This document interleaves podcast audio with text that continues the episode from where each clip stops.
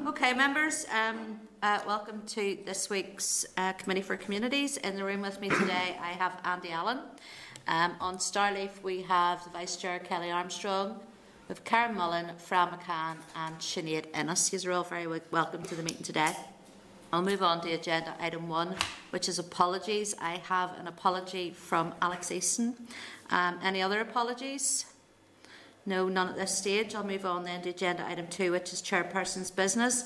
Members, you'll recall, recall that we agreed to seek information on what work the Committee for Health and Education, or health, the Committees for Health and Education had done recently regarding physical activity in schools and links to health outcomes.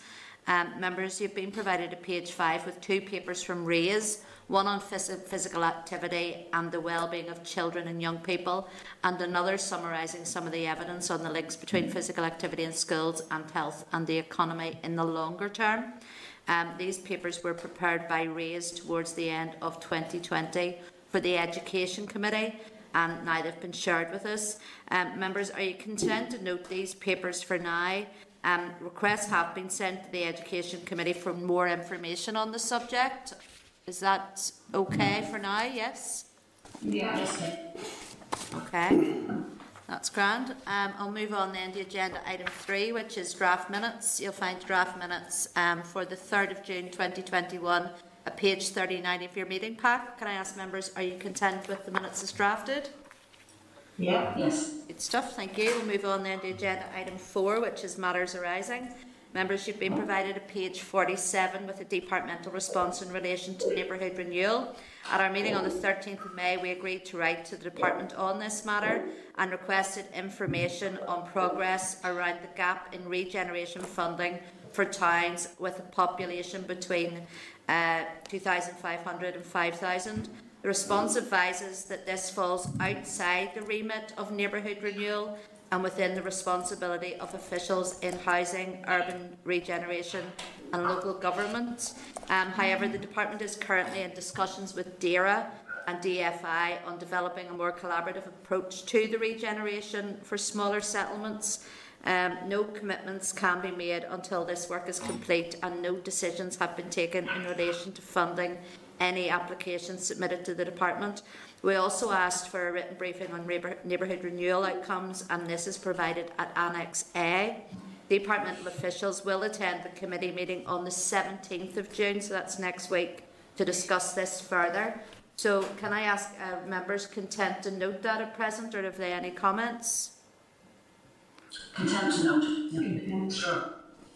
Go ahead, Fra. Sure. Go ahead, Fra. Um, uh, say, obviously, uh, where people that live in settlements over 5,000 are lucky to uh, be able to tap into neighbourhood renewal, uh, have seen the benefits over the years. And uh, I, I, always thought, and I remember this uh, difficulty coming up before that were settlements under 2,500 or 5,000. Uh, that, that, that there, there was difficulties, but I did always think that uh, DAERA or or whatever uh, had an equivalent package there to deal with uh, social deprivation and how uh, and is there is there any way that that we can find out if there are any equivalent uh, pieces of legislation that allows uh, social deprivation and uh, other aspects of, of need in, in, in those areas? I know that uh, when we think of neighbourhood renewal, we often we, we, we often think of the department uh, for communities or in the past social development. But it would be just interested to see if there are anything there is anything there that allows uh, communities in smaller uh, and catchment areas uh, that, that tap into it.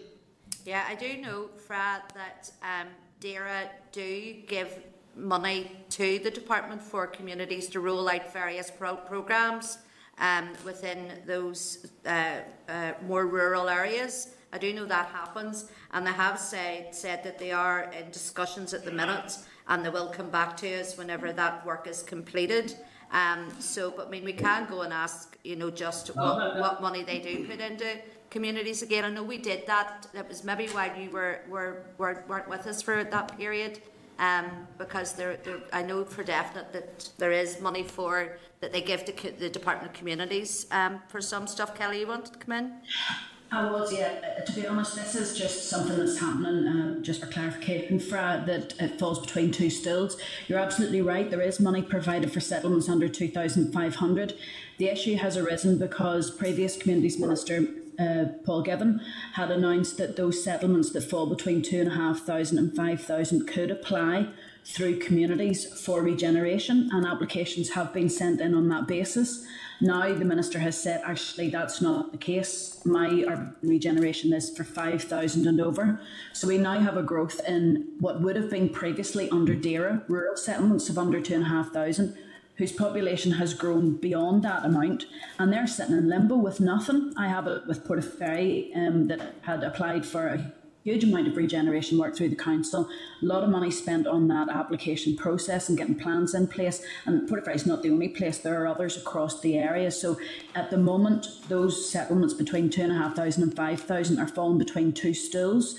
But they were led to believe that it was coming under communities. That isn't the case. So they're not being funded in any way, shape, or form at the moment for regeneration um, because they don't match DAERA and they don't match communities. So they're in between. So I'm delighted to see that, that we have folk coming to see us on the 17th um, because they might be able to update us. I do know that our minister and DAERA have been talking about this issue and are trying to get something um, resolved on this matter. So I know there's plans in place. But unfortunately, there is a case now there's settlement that do fall between two stools, and it's important that we, we don't forget those growing rural areas, and they are all larger rural towns, but um, unfortunately, they're just not being met by anybody at the moment. No, and we do have that briefing next week, and I suppose if we can get any information at all for committee before that briefing of any of the money that does come from DAERA to the Department of Communities for, um, for, for, that is used in rural settings. Um, so if we can get that information before next week as well, uh, and then that'll help us as well with our, our questioning of the department around neighbourhood yeah. renewal too. Is that okay? Uh, sorry, thank you. Mark. And sorry, Chair. I just think this uh, response is pretty poor, to, to, to, be honest, and that's me being polite about it. It's just a very general and broad uh, letter. Now, I'm not looking for analysis of the of every project and all the data to go with that. But there's absolutely nothing, nothing uh, in this response or, or in the, the, annex. And I think we, we should at least be furnished with, with a lot of that uh, statistical data in advance of the oral briefing uh, next week. I think I don't know what questions you can ask based based on this. It certainly doesn't answer any questions, but there's not much you can ask around it either. No, well, we can ask for that, Mark. And uh, before the briefing next week, I'd like to think that they will send us uh, a written briefing before that with some more information in. But we can certainly ask for um, those facts and figures as well. Any other comments? Sorry, go ahead. Sorry, Chair. Sorry, Chair. Bear in mind, this is a written briefing that we have asked them for, and it's it's it's poetic.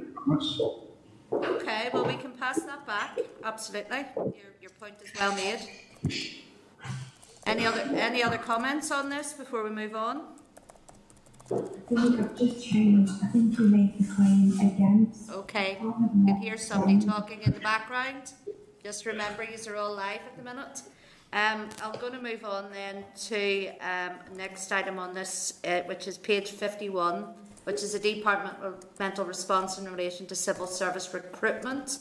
Um, members, you remember we wrote to the department after our meeting on the 13th of May, seeking an update on the recruitment of staff to deal with the increased volumes of people claiming universal credit. The response states that the recruitment of 900 additional staff is already underway and will continue on a phased basis throughout the year. To date, three, 367 new staff have been recruited into Universal Credit, and a further 158 are currently going through the offer and pre appointment stages. Recruitment and training will continue on an ongoing basis throughout 2021 2022 to fill vacancies in a range of grades this will, inclu- this will include intake from the NICS wide executive office com- competitions that launched in recent weeks, with supply of these staff expected um, from late summer, early autumn. Um, so, members, again, any comments or content to note? Content to note. Okay, thank you. Then can I ask you to turn to page 52 where you'll see a departmental response in relation to amendments to NI social security legislation due to introduction of child disability premium or sorry payment by the Scottish government. Um, following our meeting on the 13th of May, we requested a comparison between the legislative changes for child disability payment in Scotland and current legislation here in Northern Ireland. The reply states that in relation to the devolved disability benefits, nothing has been introduced or is operational in Scotland at this point. To date, the work undertaken by the Department in relation to Scotland has been to identify any potential issues for customers as a result of the changes being brought forward in Scotland, with the aim to ensure a consistent, uh, as consistent an approach as possible and minimum disruption for any customers moving between here and Scotland and vice versa. Those legislative amendments are considered necessary and beneficial. Again, members, any comments or content to note? Content? Content. Okay, members, uh, with your agreement, I propose that we now move into closed session to be briefed on the draft charities bill. Um, members agreed? Agreed. Great, thank you. We're going into closed session.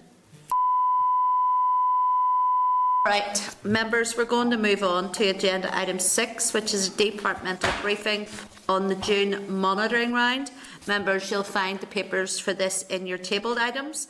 Can I then welcome to the meeting Gavin, Patrick, and Cherry Arnold? Um, then can I ask Antoinette if she move all the members down into the audience?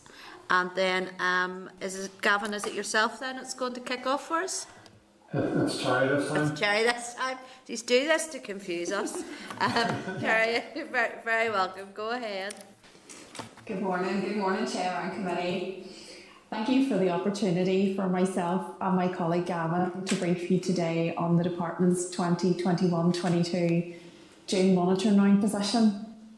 In year monitoring rounds provide departments with a formal system to review spending plans and priorities for the current financial year and provide departments with the opportunity to register any pressures or easements against budget allocations. We have provided a written briefing which sets out the department's June monitoring round position.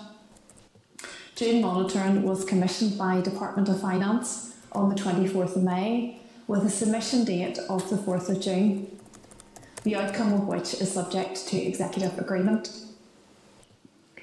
In terms of the monitoring round, the department has submitted bids totalling 58.5 million.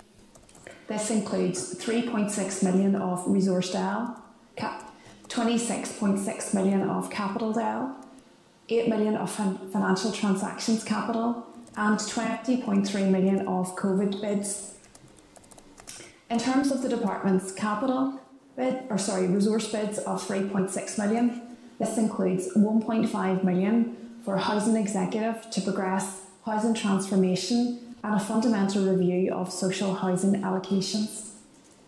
1.3 million for housing executive homeless programs, 600,000 to match fund language body funding, and 175k to progress a child funeral fund in line with New Decade New Approach commitments.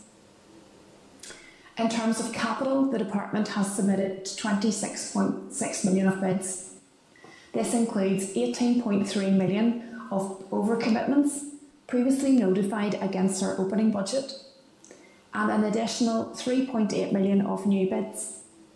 The new bids include 3 million for housing executive renovation grants, 2 million for housing executive urban renewal works, 1.2 million for housing executive decent homes improvement works, and 1.2 million for the pay, ser- service replacement IT, and an additional 1 million to support refurbishment of Omagh Library. In terms of financial transactions capital, the department has submitted a bid of 8 million. This is to support an over 55s shared ownership pilot scheme proposed by the Northern Ireland Co-ownership Housing Association. In terms of COVID, the department has submitted 68.6 million of bids. in the executive's May COVID exercise and was reward, awarded 50.3 million of allocations for COVID, which will be formalised in June monitoring. Whilst the 50.3 million of additional COVID funding is welcomed, there remains 18.3 million of COVID bids not met. The bids not met include requirements for local councils, charities and social enterprise and sports, and these unmet bids will be resubmitted as part of June monitoring. An additional bid of 2 million has also been submitted to help manage and clear a backlog of appeals due to the impact of the pandemic on appeals hearings last year.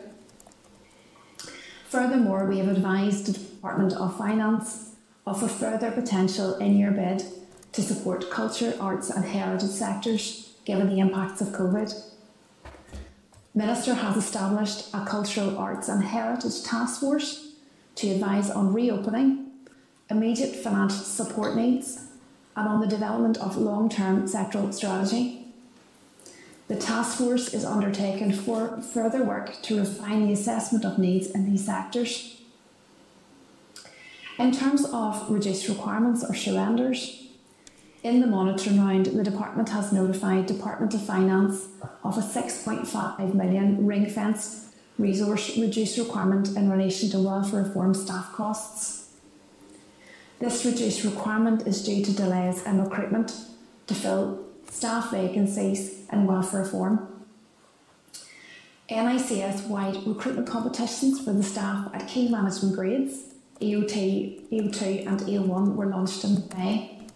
And whilst the recruitment is welcomed by the department, there is presently no supply available at these grades.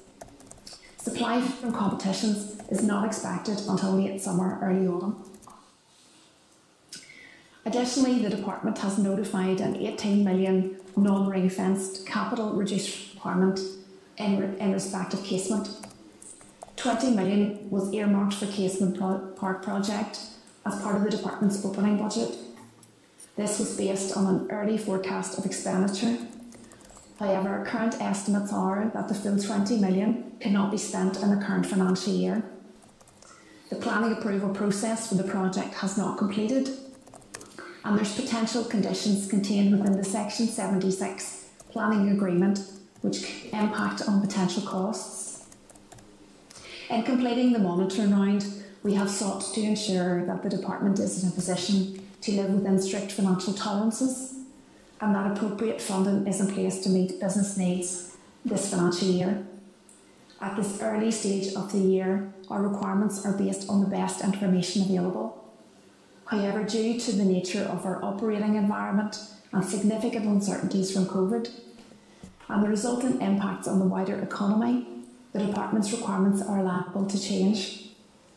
As such, the Department has used the opportunity of the monitoring round to reposition its budget as best it can. I hope you found our briefing today informative, and Gavin and I are happy to take any questions. Thank you, Cherry for that. Um, I'm just going to start off with a question that's not strictly related to the monitoring round, and it's something that we'll be considering later in our correspondence. Um, so if you don't have the information, that's fine. But we've been recommended by the Finance Committee to query the rationale for any resource or capital end of year surges in spending. Um, do you know, are there any within um, DFC that uh, you'd like to take the opportunity to highlight with us now. As I said, if you don't have that information, that's fair enough. It's just something that's in our correspondence later. So it's just the end of year surges in spending. Is there any that have been identified yet? There, there are no surges that I can think of at the moment on spend that weren't part of our original plan, and obviously there's some plans to, to spend at the end of of year on capital, but like I say, they were part of our, our forecast. Okay, that's fair enough. That's all right. Um, then I'll just move on then to the um, the regard to the 50.3 million COVID allocation, and you'd said there about the 18.3 million uh, of bids not met, and you're hoping that that will be resubmitted during the June monitoring. Um, how, how hopeful are we with that? um, because certainly looking at the you know the seven million for councils and the five million for charities and social enterprises that will have a major impact on both of those um, uh, uh, parts of of, of uh, you know with reduced funding. So just any you know uh, high hopeful are you? Uh, well, obviously, these will be considered against other priorities by the executive. I suppose with the likes of council and charities, um, we we did we have received some funding um, for those and part of the allocation in May. So councils received 10 million and, and charities and social enterprise received five, and work's ongoing as to how that that can be allocated uh, to the sector. So. Uh, I suppose at this stage, uh, it, it's unknown how, how our bids will be prioritised by, by the executive. Um, a significant amount of the funding was given out um, as part of the May exercise, so there isn't a large amount remaining. And I suppose I mean it, it's it's positive that that will be resubmitted. So I mean it's good that that is yeah. that is going to happen. Um, I just um, just want to move on to the culture, arts, and heritage um, stuff. Um, and we know and that's very welcome as well. Um, any money that goes towards that to you know kickstarting that cultural economy um, we know that they have, you know, suffered great, great losses um, during the, the whole COVID pandemic. Um, but just to ask you if any indications as to what size of further bids um, that might be required in that regard. Uh, we haven't at the moment. The task force has met, um, and um, I, I gave them a short briefing just on, on the budget position and, and how uh, we go around to, to, bid for further funding, but I'm aware that they're continuing to meet to try and uh, quantify uh, any potential further need within the sector.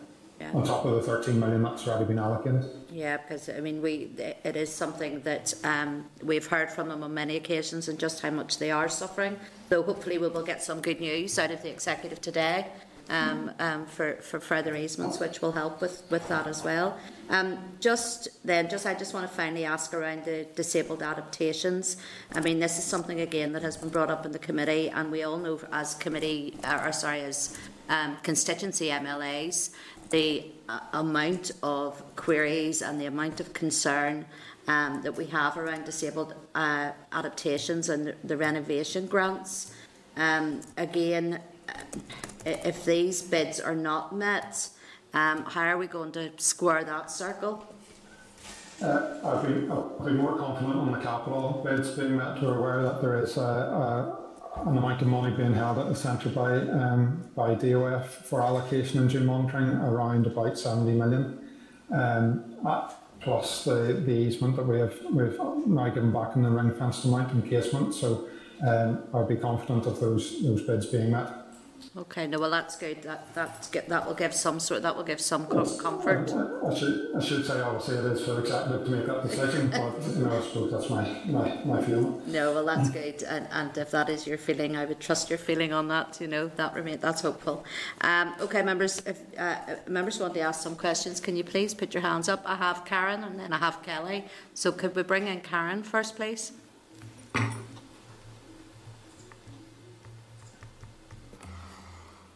Thank you, Gavin and Cherry, for your uh, presentation this morning and very much welcome the bids going forward, in particular the ones around the housing transfer- transformation and homeless strategy work. Um, uh, but I wanted to ask around, and, and he's hadn't touched on it, was the, the bid that's on there for the employment practices for the voluntary and community sector. Uh, firstly, I want to declare an interest. Um, my husband works in the sector uh, and I worked in it for many years. And as we know, for over 10 years, um, more than 10 years now, workers in particularly in neighbourhood renewal and supporting people have not only not had an uplift, but they have not had any increase in terms of cost of living. Um, I know the Minister is very aware and sympathetic to that and working towards it. And hopefully this bill will be passed. But could you give us just a wee bit of detail on what that uh, bid would entail. Okay, so uh, the, the bid is to support organisations funded through a range of voluntary and community sector uh, programmes administered by the department, um, and that would include neighbourhood renewal, uh, community investment fund, and volunteering, um, uh, who have uh, been at the forefront um, of, the, of the front line during COVID. Um, and as, as you've noted, uh, budget limitations in re- recent years have inhibited any uh, salary uplifts uh, for for the posts that are supported by those. Um, so the, the bid for funding is um, is really to look at uh, providing an uplift to those organisations for, for their staff. Um, uh, uh, going forward, it would obviously be a an ongoing cost as well, which um, would need to be taken account of. And, and we have bid for this as part of a, the COVID bids um, because of the frontline support that these organisations have done in, in, the past year or so. Thank you, Gavin. I, I understand the, the difficulties, particularly this year. The Minister had, had hoped um, that it wouldn't be a one year flatline budget. Um, so, understand in relation to taking those factors in. And I hope, as I say, that the bud is passed and that this is the start of addressing the pay and conditions for workers in that sector. So, thank you, Gavin, for that. Thank you, Chair. Thanks, Karen. Um, can we bring in the Kelly and then we'll have Robin? So, Kelly. Thank you very much, Chair, and thank you very much, Chair and Gavin. Um, I have a couple of questions. Um, some of them may not be for yourselves to answer, but we can maybe ask questions um, through the dialogue to get details. Like, for instance, the first one I have on the resource bids, um, the NDNA Child Funeral Fund. Um, I would very much appreciate the detail of how that is applied and who it applies to. Um, so perhaps we, I, I know that you have the figures in there and they're very welcome, but it's just it's more the detail of how that spend will be able to be accessed and, and very sadly um, the children that it can be accessed for. So um, if we could get that um, on the homelessness, oh, I hope we get this money through. I'm very aware that um, a number of the homelessness charities that are funded um, directly or, to be honest, through the Housing Executive received money for their first quarter um, but haven't received any letters of offers so far. Are we convinced? April, May, June, so we're coming to the end of the first quarter now. Uh, when will the decisions be coming forward um, to let the housing executive or whoever's paying out this money to those the homelessness sector know that they can release letters of offer? I'm just very aware that we've already seen some redundancies happening within the sector, and any delays takes away that confidence from that area. Um, so it's just when you think that this decision will be taken. I know it might be how long is a piece of string. Um, the language body, um, the match funding that's coming through from that. Again, this is one about the detail of what that money is going to be used for. Um, given that there's a debate coming up in the in the chamber very shortly, it would be useful to know what that money's planned to do. So again, that's detail of, of, of the plans. Like the chair, disabled adaptations and um, the uh, sorry on the the capital bids. Um, it's the disabled adaptations and the disabled uh, the renovation grants. Um, I do have concerns, and I sincerely hope that um, that money is allocated because if it's not, then we have an issue, an equality issue of, of how people can live in their home, whether it's a private or a, or a social housing or housing executive house, um, if those adaptations are not permitted. Um, I just wanted to check as well the NIAPS system replacement. Um, the money that's being applied for is capital, not resource. So it's just clarification on what those system replacement is. Is this just um, computer systems or is it anything to do with um, the appeals system using alternative venues? Um, because that would be revenue, surely. Uh, just for clarification on that one. Um, and then the other thing I wanted to ask you about, and this is my last question, I know I'm, I'm asking for information and asking you guys questions. I don't see in this, and there hasn't been anything in the budget about a forward work plan money that, that is for the department to consider uh, work being done on the end of EU monies or EU grants and the potential limitations of the Shared Prosperity Fund. Um, I'm just very concerned that we're still funding what we have always funded, um, and that's wonderful. And we know it's a one year budget and nobody wants that. We would love multi year budgets, but that's not for you guys to fight. That's for us and, and, and the Minister to fight Treasury. But I'm just very worried is there capacity in this year for the department to have the, the resource budget to think further and future in the future about what's going to happen whenever the EU grants end and the alternatives to shared prosperity fund is coming forward because that seems to be a more prescriptive fund as opposed to the way that we've been able to apply and adapt um, European grants. Um, I'm just wondering, there doesn't seem to be anything in the resource, DEL, for that. And that's me. Okay, sure. I suppose, Chair, if I take the first question on um, child funeral fund, um, the department submitted a bid for 175,000. Um, obviously, it'll take a period of time to put a scheme in place. Um, that scheme would be intended for under 18s um, within Northern Ireland. Uh, at this current point in time, as an interim measure, local councils are waiving some local councils are waiving um, certain fees in relation to the burial or cremation of a child under the age of 18, and that's to help ease the financial bur- burden on parents. Um, we're happy to bring back further details in relation to that scheme, although it still will need to be developed within the department if our bid is, is successful. Um, I guess just to touch on the one too you mentioned about um, further work in relation to um, EU. There's um, work stream ongoing within the department in relation to um, EU funding um, going forward, uh, replacement EU funding going forward. Um, and we will be submitting bids um, as we have the opportunity to do so within the department. Okay. Um, Cherry, just on that child funeral fund, I can come back in on that one. The reason why I'm asking it is a very sad um, reason. Um, at a time when, when a family has lost a child, it's horrendous enough for them.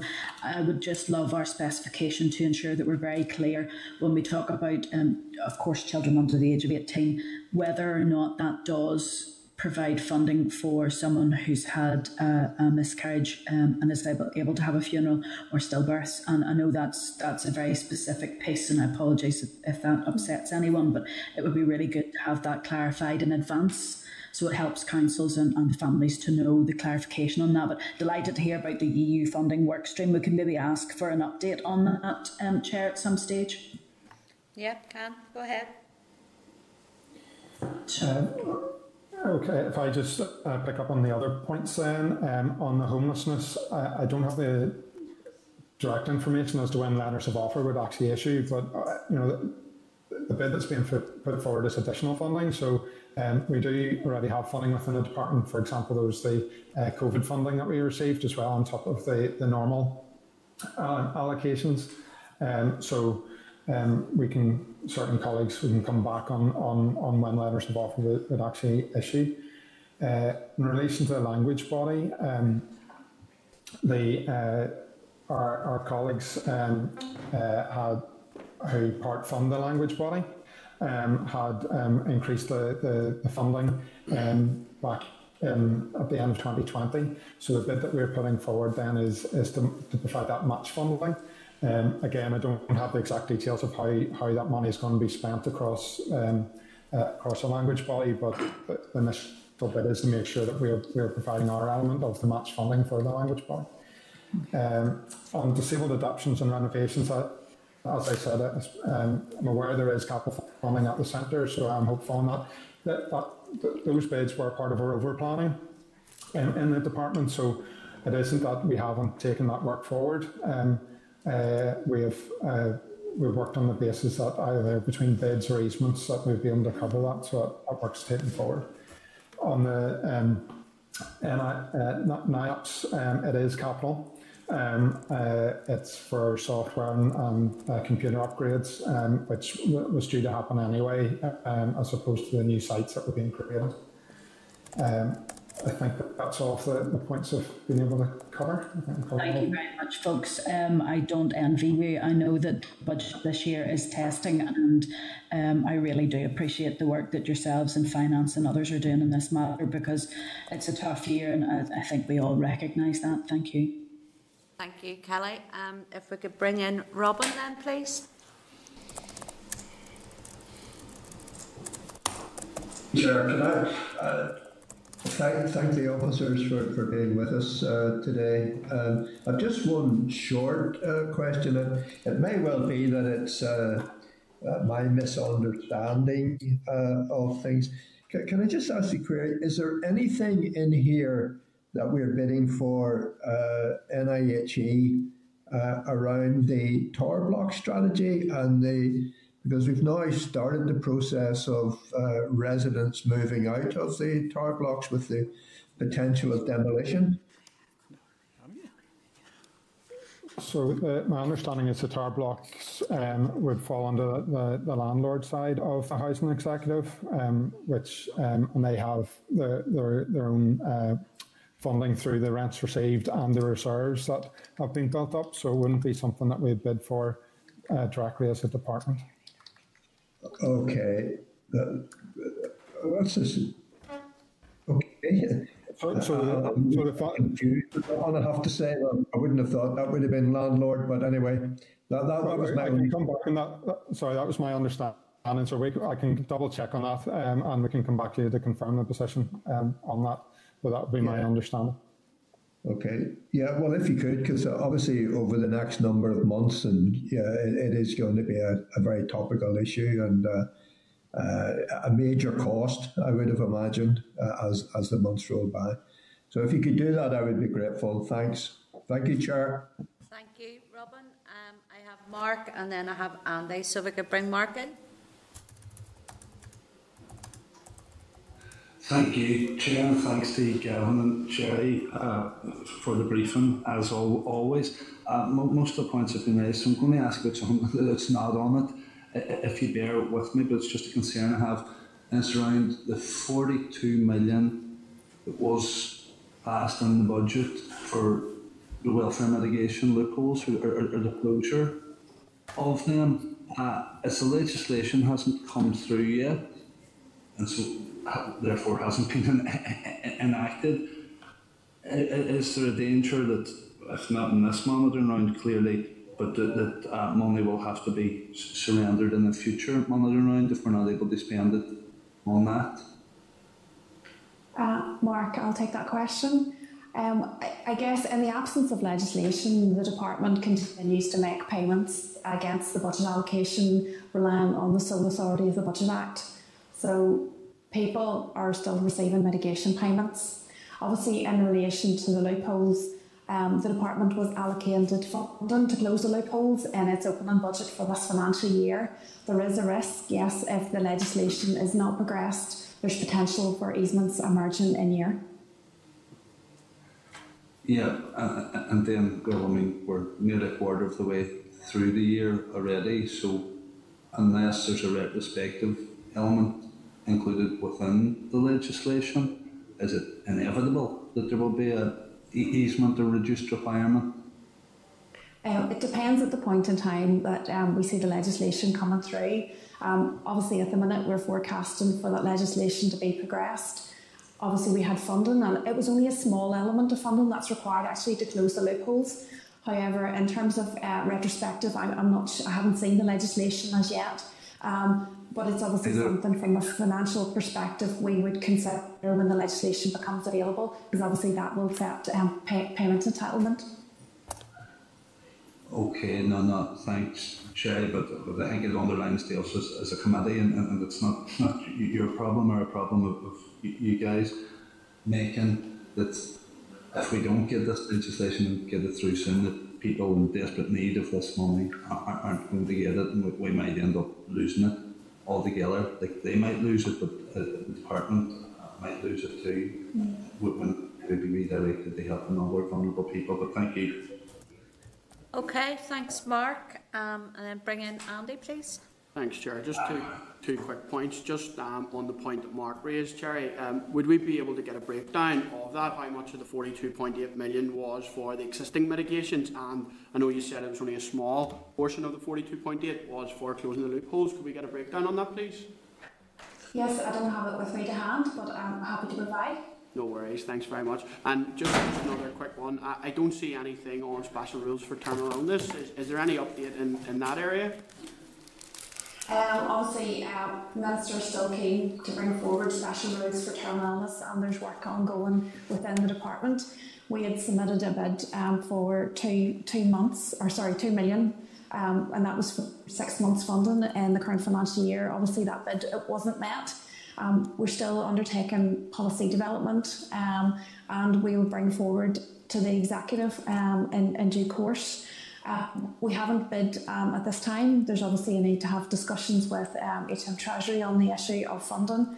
Um, and obviously works progressing within the department to see if we can bring forward and change special rules for terminal illness. Yeah, no, I appreciate that. And given you bid um, previously for 1.95 million, why why was it that there was no bid put forward on, on this occasion?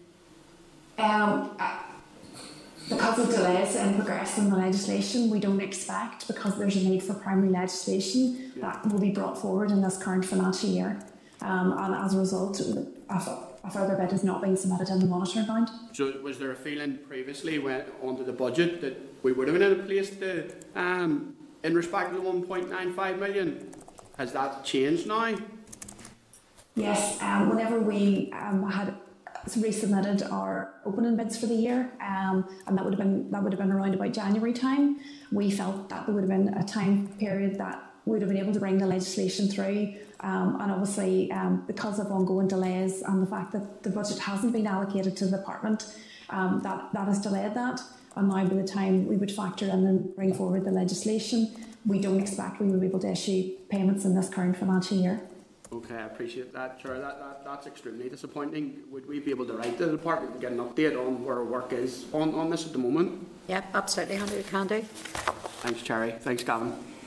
Okay, um, no other member has indicated that they want to ask anything further at this stage. So, Cherry and Gavin, can I thank you for your time with us today? And I'm sure we'll not be too long before we're speaking to you again.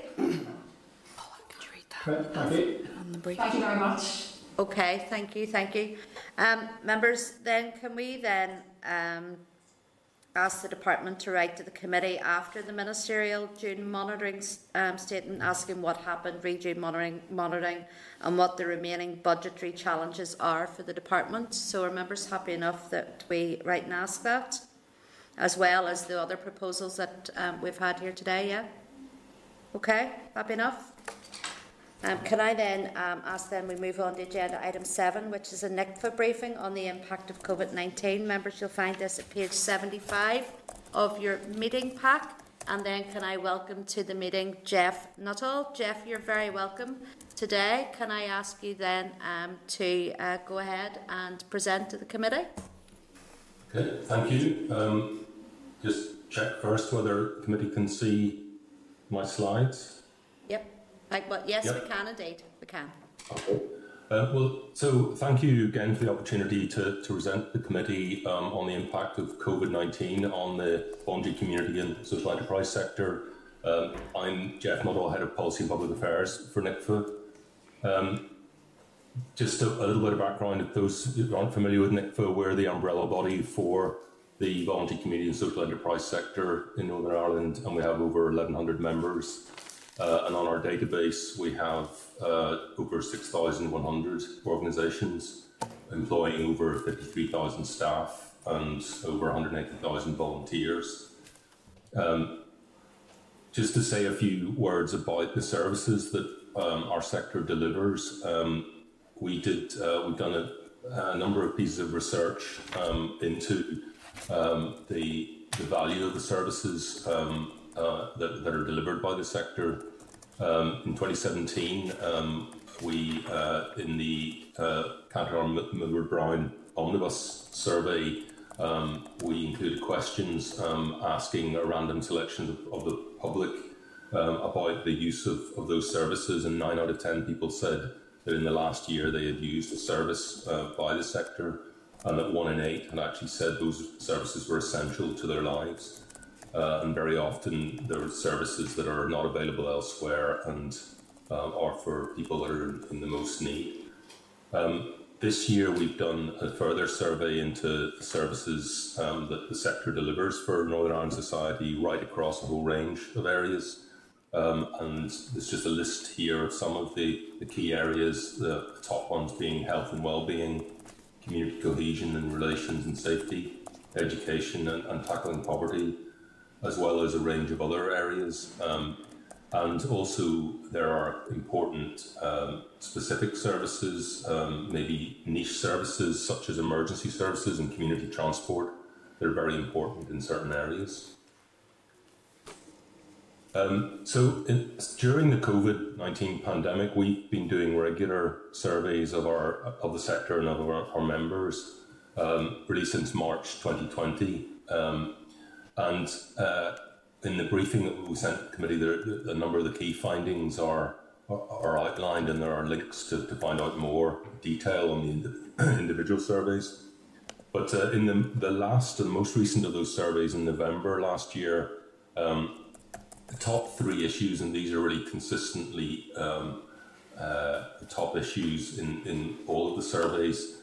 Sustaining organisations and their activities was top of the list and closely uh, related to that was finance and cash flow, um, and uh, and then also trying to change services to, to meet emerging needs. So I think a lot of organisations have simultaneously uh, had to respond to greater need in the community, um, but at the same time, the impact on their staff and volunteers and uh, income uh, has been uh, heavily affected.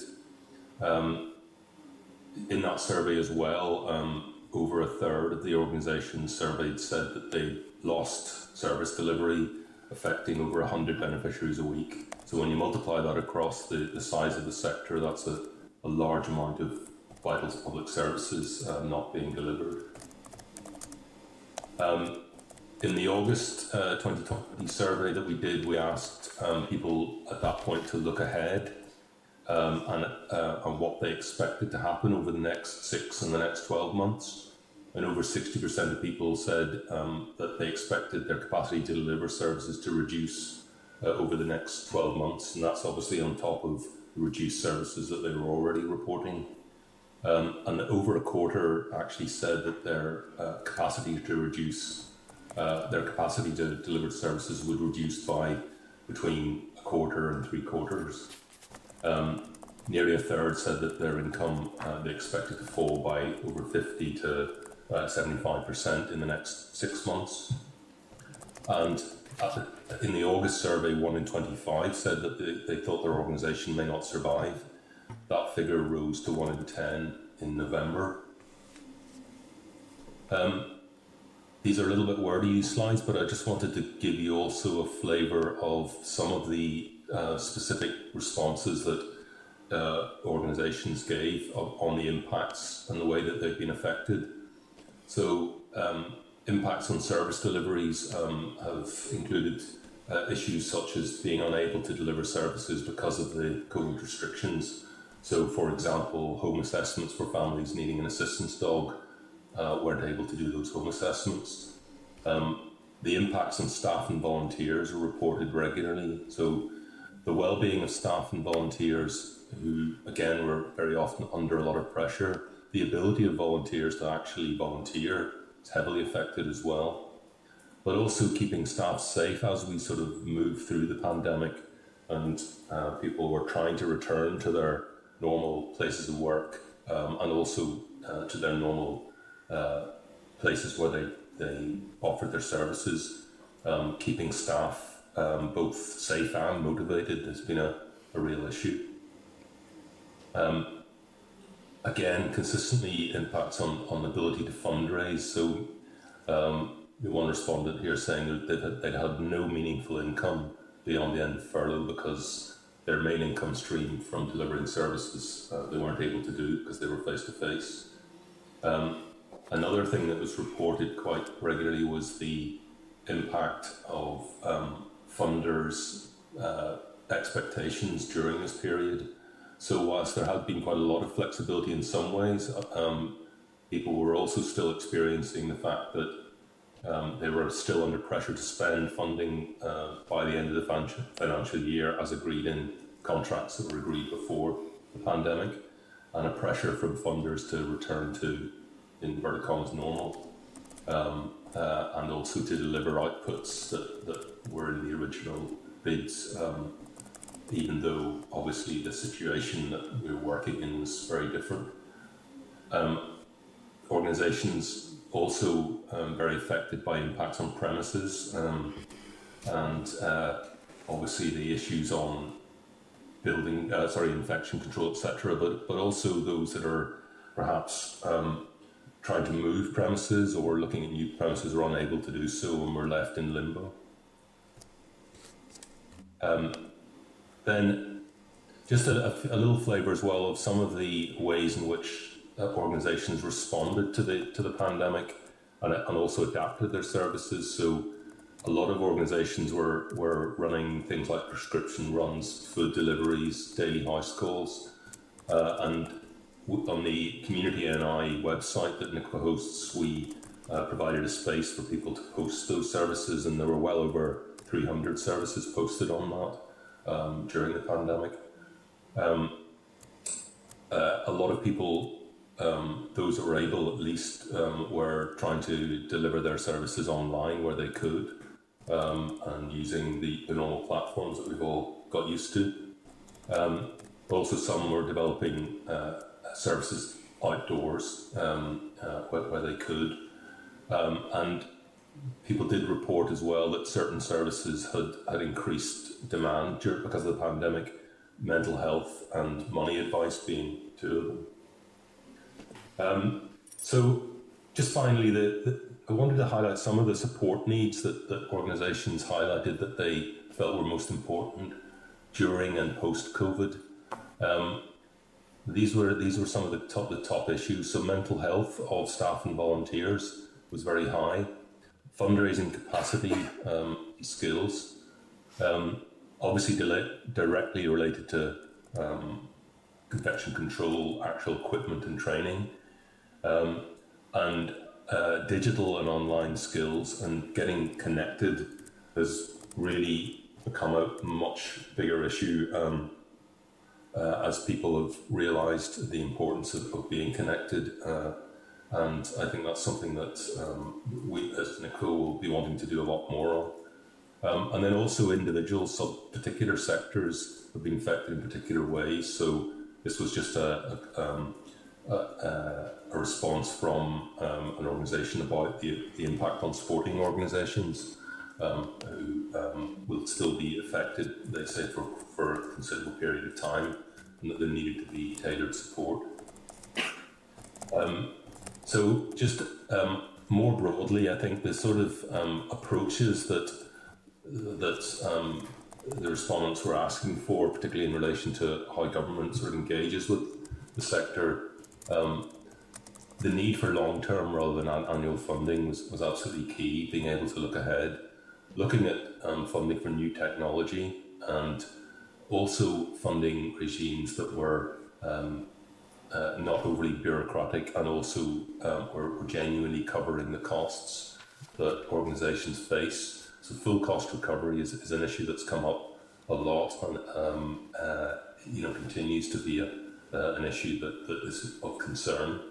Um, and also um, the development not only of revenue but capital funding streams. And I know that the department is is looking at that at the moment and has been talking to us about capital needs of organisations. Um, allied to that, um, physical infrastructure needs I mentioned before are important, um, and that includes things like IT needs as well. Um, and then finally, I think the, the other thing that people were keen to to ensure was that that there was a seat at the table for voluntary community organisations in the planning of recovery and renewal. I think um, things like the Emergencies Leadership Group, um, which brought together the department communities and, and, people in our sector, people were very um, uh, encouraged by that, by the approach taken. There was a very um, flexible, responsive approach, um, cutting through some of the bureaucracy. And I think there's a real desire that that those sort of approaches continue in the future, uh, not just in times of emergency, but as a way of working. Um, just wanted to say as well that um, this was happening against the backdrop of other pressures on the sector, and uh, you were uh, discussing the budget, the, the, difficult budget situation that we're in, uh, and the one-year budgeting, um, and the bureaucracy and full cost recovery around around budgeting and funding um, are, are issues that predate COVID and, and remain issues. and also the issues of, um, that, that Brexit and the actual implementation of Brexit affecting not just businesses but also our sector um, uh, in complying with new rules uh, and also their beneficiaries um, and some of their staff and volunteers. Um, so, uh, and another key area really is, uh, and this was mentioned earlier with the committee, the, the replacement with domestic policies and funding programs of important program, European funding programs like European Social Fund, where there is still a huge amount of uncertainty about the UK Shared Prosperity Fund and the other funds that um, were intended to fill the space. Um, just finally, then, um, I just wanted to highlight a couple of opportunities that we see to address some of these issues, and we are trying to address them. So, NICVA, um, in discussion with the Communities Minister, has developed um, uh, what we're calling a manifesto for change, and it's really a blueprint for how we can improve and um, closer working between government and the voluntary community sector um, and address some of the, uh, the, the, barriers that we think exist to, to that uh, working um, as effectively as it could. And also uh, finding ways of, of, valuing the, the voice and experience of the sector in future policy. Um, and then we're also talking to our counterparts in the south um, on, uh, on a range of uh, north and south issues, but in particular, one the, the, shared experience of COVID has come uh, um, uh, as an important issue, and we'll be looking at sharing what has worked in, in relation to COVID recovery, uh, north and south. So, hopefully, that gives the committee a, a, bit of a flavour of, of some of the things that, that we've been um, hearing uh, from our research on the impact of of COVID on, on the sector. Thank you. Thank you, Jeff, um, for your, your briefing with us today. I think it has been said here many times, and I'll say it again in this committee just how grateful and thankful we are for our community and voluntary sector. Um, for not only the work that they have uh, done during this, this past horrific year of COVID, but for all of those years of work they've done. You know, as someone who who worked in the health uh, service and someone who sat in health committee for years. You know, it, it's just unbelievable the amount of specialties that we have out there amongst our, our community and voluntary sector, and and they they should be praised at every turn for the work that they do. Um, I think that it is very worrying looking ahead um, uh, and how we can support that sector. I think that every every department within our executive needs to be worried because this touches everywhere. This touches every one of them, um, and we know that the the fall in income is going to have a serious impact. It's going to have an impact on service delivery, but it's also going to have an impact on staff.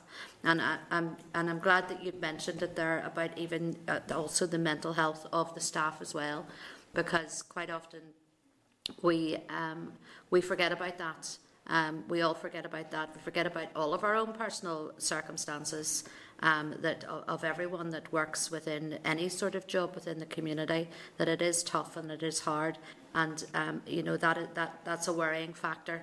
Um, is, is that staff morale and staff mental health. Um, so it's just, I suppose, the first question is to ask, how, how is it? You know, be brutally honest with us. Um, are we, are, have, uh, have there been many staff losses? Are we looking at further staff losses if there's not some sort of serious injection um, put into this sector? And also then about you talked there about many of the our, of our of our of within that sector that um, are, are facing real financial challenges. Um, have you any indication of any of those uh, within the sector that will have to face closure? and therefore those valuable services that they provide, whether that's through communities, health, justice, infrastructure, whatever that might be, um, how we're going to cope with that. Mm-hmm.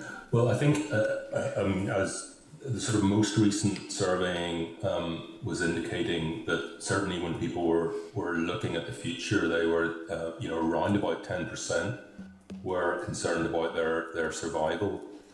I should, I was going to mention as well that we are currently um, developing survey to look at some of the actual impacts to date.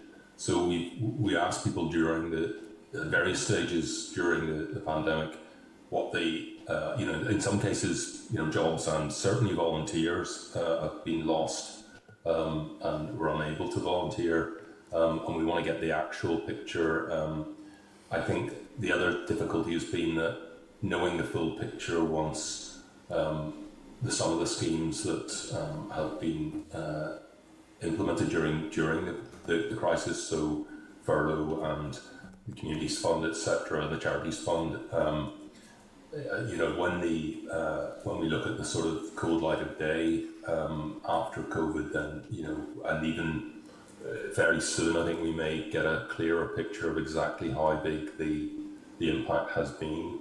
Um, but certainly, it was having an impact last year, and the concerns for the coming six to twelve months were uh, very very uh, strong in November. Just on the, the question around morale and mental health, uh, you know, is there, uh, you know, are there policies, are there pathways there um, to assist the, the, all of those, whether it's paid staff or volunteers uh, within the sector? Yes, uh, and actually, I mean, as part of the emergencies leadership group, there's been, um, you know, specific um, services um, and support um, uh, to uh, on mental health, which NIP has been supporting, and along with uh, other organisations like Inspire Wellbeing.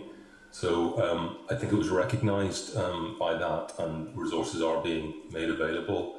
I think we are, you know, beginning to talk and do events with organisations on, um, you know, how we return to work, and some of that is about sort of practicalities of, of return to work and new, perhaps even new ways of working post COVID. But I think you know, mental health um, will be part of that as well. Um, so there are there, there are uh, services um, uh, that we are signposting people to, but um, I think every organisation will probably have to deal. You know, it will obviously know its own staff and volunteers and what the issues are there. So we just need to make sure that they are aware of what support's available. No, and I suppose, I mean, you represent many organisations, as I said, with um, expertise in many, many areas. And, you know, you would just be able to hope that those, that expertise and that help is available to share across that membership as well. Um, that they yeah. don't have to go out and look for it, that there is that support for each other um, within the membership of NICVA. Okay, I have a few members that have indicated they want to speak. I have Kellie, then Andy, and then Fra. So I'm going to go to Kellie first. Oh, thank you. I'm off mute. Thank you very much, Jeff. Um, I'll declare an interest. Um, I think the organisations that I worked for were probably members of NICVA for about 20 years. So um, I've, I've had the joy of, of, of being helped by NICVA on so many occasions. Jeff, um, thank you very much for your manifesto for change. Um, I will be pouring through that in detail um, because it's always better to find from the sector exactly what your, your solutions could be or your options that you want us to consider. But Jeff, I just wanted to tease out a couple of things for you. We had Volunteer Week last week, the 1st to the 7th of June. Um, I am absolutely sure that all of those volunteers who didn't stop throughout the pandemic are exhausted. And as you have raised, um, you know, there are some help out there, but we quite often find that, that volunteers and staff who work in, in community and voluntary sector organisations just take that moral commitment to the, the nth degree. And even though it they could be tired or they're financially out of pocket, they always go that extra mile. They always go above and beyond the hours that they're expected to deliver. Um, so I just want to start off by saying I absolutely recognise that and and through NICVA um, to all of your members, thank you very much.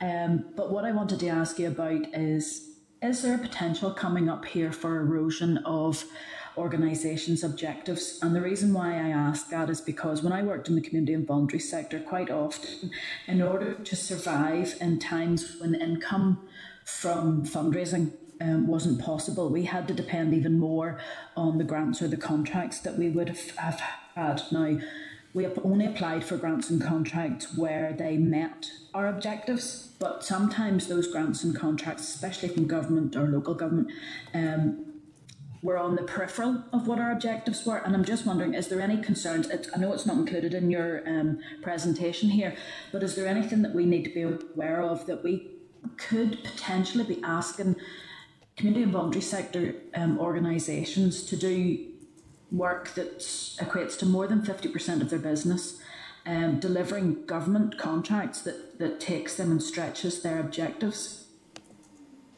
Yeah, um, I think, uh, I mean, there is a, there is a kind of an ongoing issue, I suppose, in relation to um, you know funding support for the sector and whether it's in any way sort of skewing the purposes of the organisations. And um, you mentioned the manifesto for change. One of the, the key sort of themes within that is about you know addressing um, barriers and including that within the, the within that the funding relationship.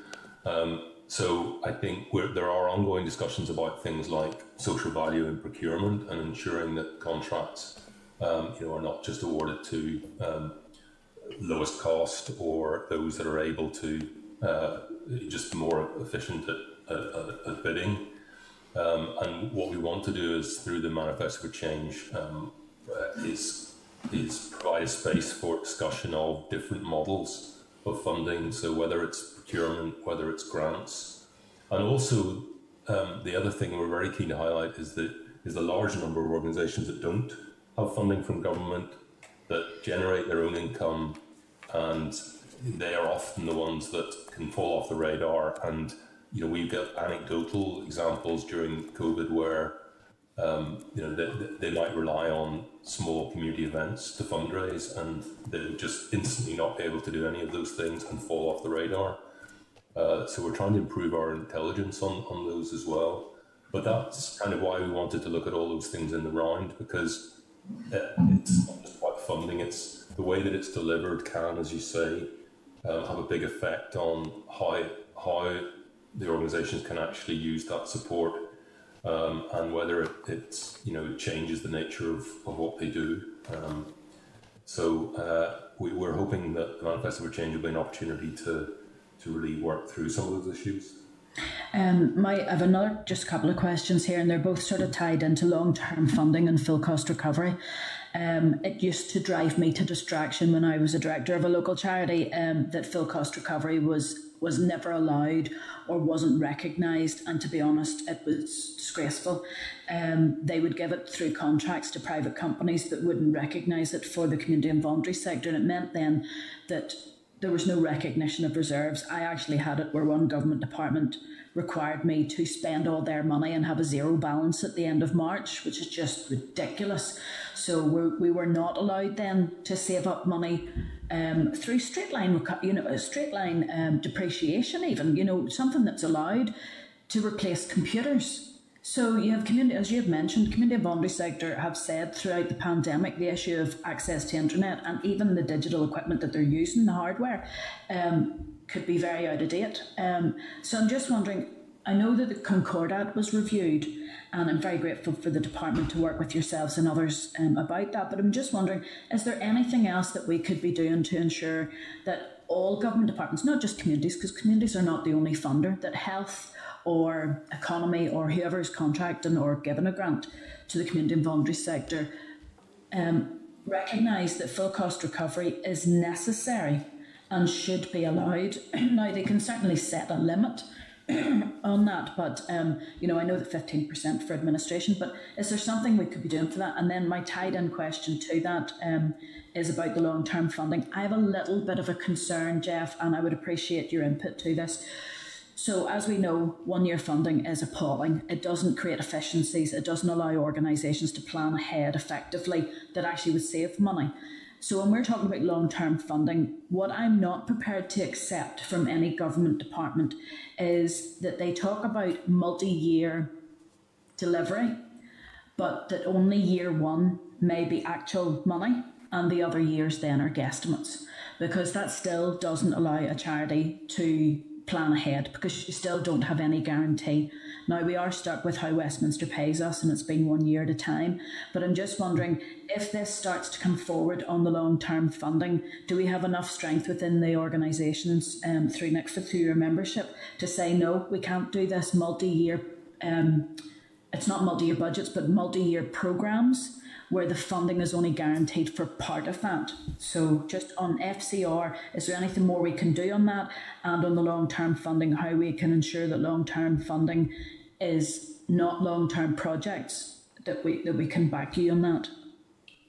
Okay, so on the full cost recovery, um, I mean, one of the, the sort of places where this debate has been sort of, we're trying to take it forward is through the, the Joint Government Voluntary Sector Forum, which um, uh, over the last sort of couple of years in particular has been um, looking at the whole issue of um, and actually trying to get a picture of, of what, what it looks like across the different departments because it does vary.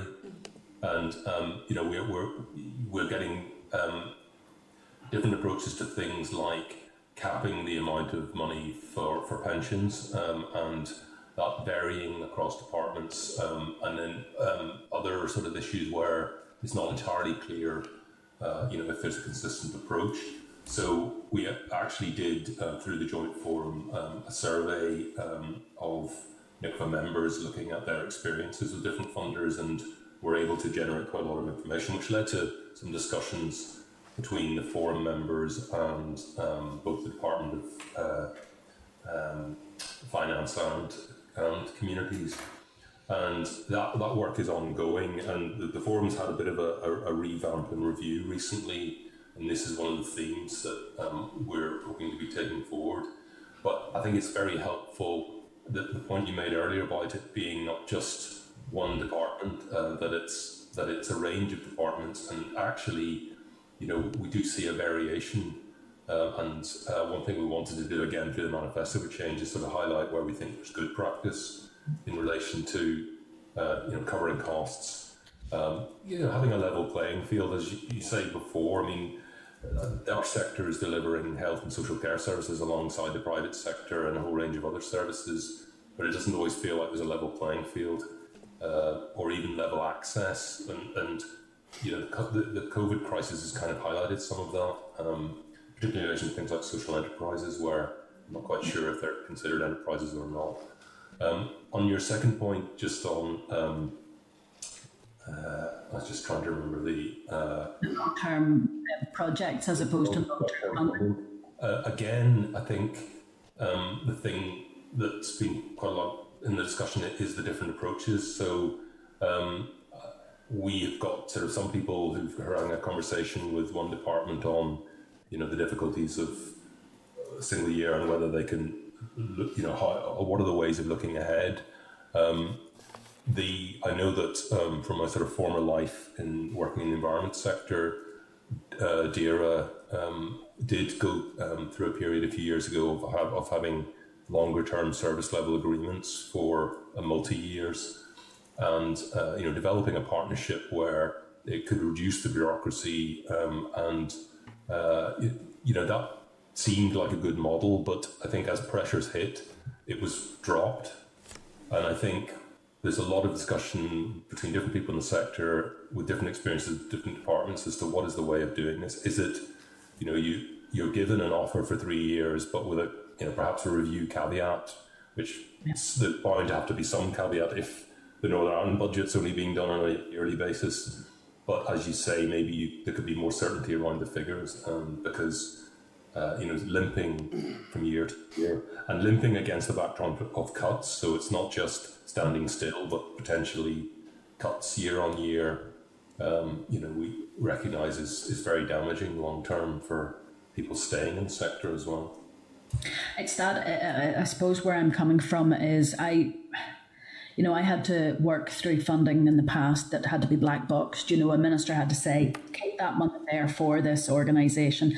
I'm committed to funding them. It may not be, you know, spelled out clearly, so I'm going to black box that money. Um, so I'm just wondering, it's it's like that, you know, as you say, you can be offered a multi-year project with one year actuals and then year two or three, or maybe two year actuals, and year three and four um, are up you know, for discussion depending on how it goes. But it's it's what I've always been worried about with that type of um, approach has been where there are cuts, it's the community and voluntary sector the easiest to cut because they're always going to deliver the services because morally they're committed to doing so. Um, and, and it's that unfairness, as you say, it's, it's, it's the fairness. You wouldn't expect a private company um, to do something for nothing, and you wouldn't expect a private company subsidise government services, but the community and voluntary sector do it. And to be honest, do it with a smile on their face and do it with the best of intentions because they're so committed to people and so committed to making this place work. Um, no, as I say, the manifesto for change, I'm quite excited by. I always love it whenever the sector comes up with solutions because it's such an innovative um, sector.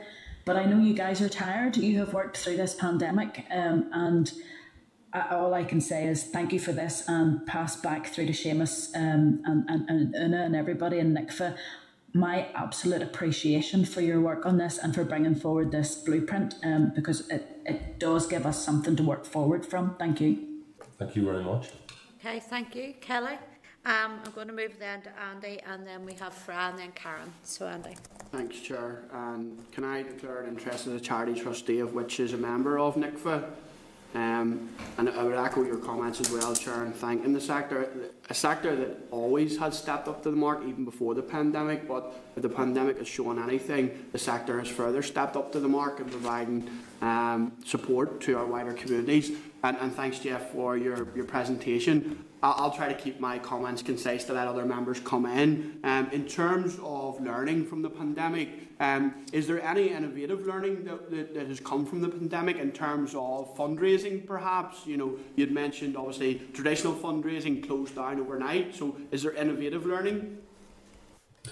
Yeah, I mean, I think people, we were sort of trying to capture people responding during the pandemic in different ways. And um, the other thing that we do on fundraising, we do an annual uh, survey on individual giving um, and fundraising from individuals. And um, certainly we're seeing a big rise in digital uh, giving, and you know there's a strong interest in how, how to capture that. And I think you know it's only been accelerated by COVID, um, which has just made all forms, I suppose, of contactless uh, and online um, activities much more uh, normal. Um, so I think we'd expect there to be more in that in that field, um, uh, which you know may be useful for, for some. Um, but uh, you know the innovations, I suppose that you know that a lot of them are around uh, ways of working and, and working online, etc. Um, uh, and be, apart from the, the, the, sort of online contactless fundraising or funding, sort of individual giving, those I can't think of any others at the moment. Yeah, no, and, and I suppose one of those learnings was the restrictions around online lotteries, and it's good to see the department move to, to rectify that. I know it's something that's been uh, raised in the past, but the pandemic has um, encouraged the department to, to remedy that. Um, you, would mentioned during one of your answers to the chair about developing a further survey to perhaps get a uh, understanding of the state of the sector currently. But in advance of that, sorry, um, do, do you have an indication as to when uh, that might be rolled out and when we'll have the feedback from that? And also in advance of that survey being rolled out, do you have any indication of obviously the emerging threats and, and also the opportunities um, for the sector moving forward? Um, well, on the first point of it, we're, we are actually in the process of designing the survey at the moment, and we would, you know, be hoping to get that out. Um, I would hope in the next few weeks, um, and we're probably going to look at the financial year um, April 2020 to March 2021. So um, to kind of make a comparison of where people were at at the beginning and at the end of that financial year. So we hope to have the results in the next couple of months, um, uh, or as soon as, as, we can.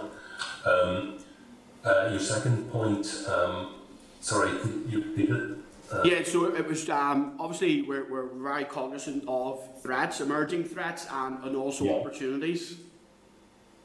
Yeah, um, I mean, I think people um, obviously, you know, there's there's the straightforward threats to the survivors of some organisations around you know, the, the loss of income. I think, you know, that the, the responses during COVID through things like Charities Fund, you know, have been very important. And, you know, I think, pulled back some organisations from the brink.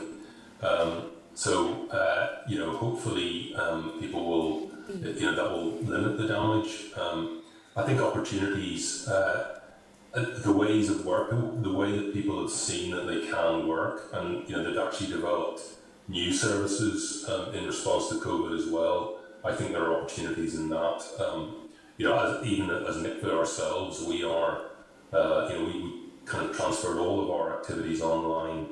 Um, we have been doing training programs online.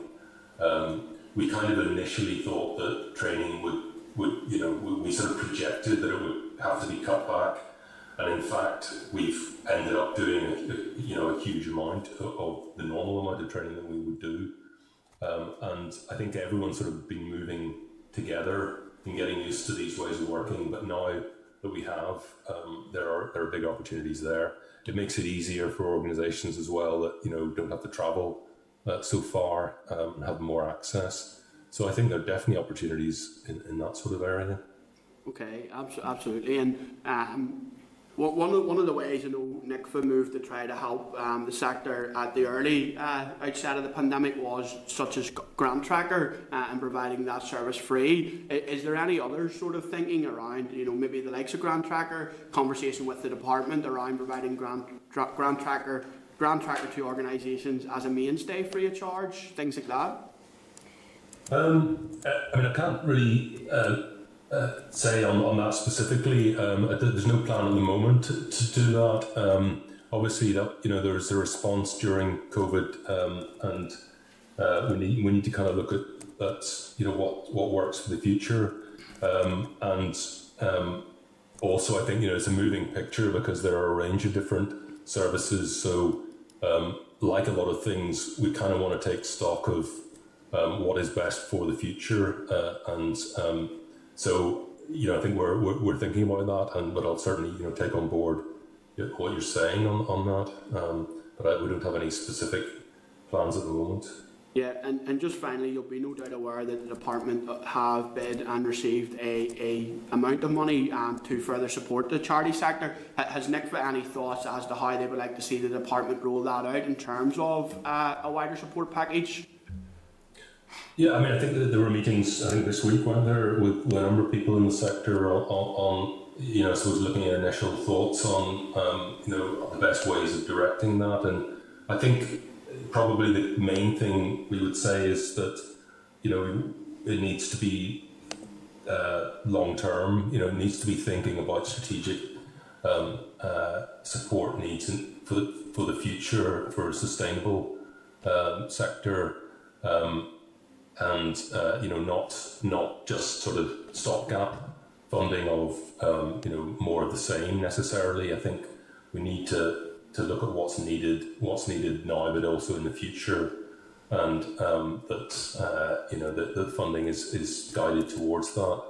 Um, uh, I think you know what we've suffered from in recent years is with the one year budgeting and um, you know the, the, the cuts uh, is you know not really being able to look at what's working well, um, what should we be doing more of, and I think we're always keen to encourage there to be a, you know, a, a, a really clear, transparent approach to funding what what works best in delivering outcomes.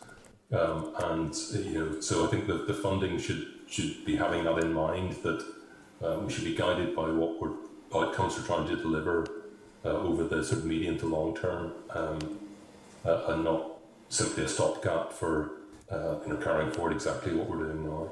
Yeah, totally. And we need to build the sustainability within the wider sector. And, and your presentation, Jeff, uh, touched on um, in terms of government support in some areas where NICVA feel that government could uh, better support the sector. Is there anything else that you feel that, that government could be doing to support the sector moving forward? Information sharing, you had mentioned uh, the emergency emergency leadership group. Is there any other uh, processes or, or, or mechanisms that government can be put in place to help the sector? Well, I think uh, the, the manifesto for change that was mentioned earlier, I think the, the, the intention of that is to sort of highlight what we would see as the priorities, and we you know we've consulted the sector on it as well, and just to kind of you know uh, ensure that these are the key areas. And I mean, the main the, the main three areas that that um, that the manifesto is looking at. Uh, the first one is about improving that understanding and relationship between government and the sector, um, and uh, you know finding different ways of actually doing that and uh, having a clear policy uh, on the sector um, based on a on a real understanding. The second area is really looking at at the sort of mechanics of the barriers that there are for the sector through things like the funding approaches, uh, you know, full cost recovery, etc and also just compliance issues and just reviewing, you know, what um, what hoops is the sector jumping through, and are they all, you know, are they acting as a barrier?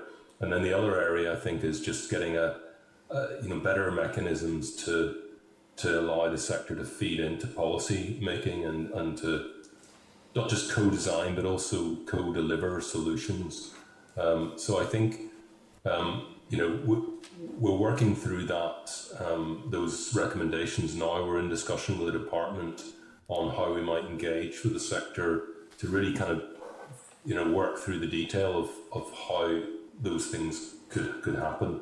But I think a lot of it is about um, moving to a point where where there's a, a you know a better understanding um, mutually. I think between the sector and government as to how we could most effectively work together and remove some of the barriers to that happening that exists at the moment. Yeah, no, absolutely. And, uh, and two final points, Chair. Um, I often heard it being said about the co-design piece around government, uh, and, and you touched on uh, a number of times throughout your, your comments, uh, Jeff, about the relationship between government and the sector. How do you feel that relationship is? Do you feel it's improved any, or, or do you, where do you feel that's at?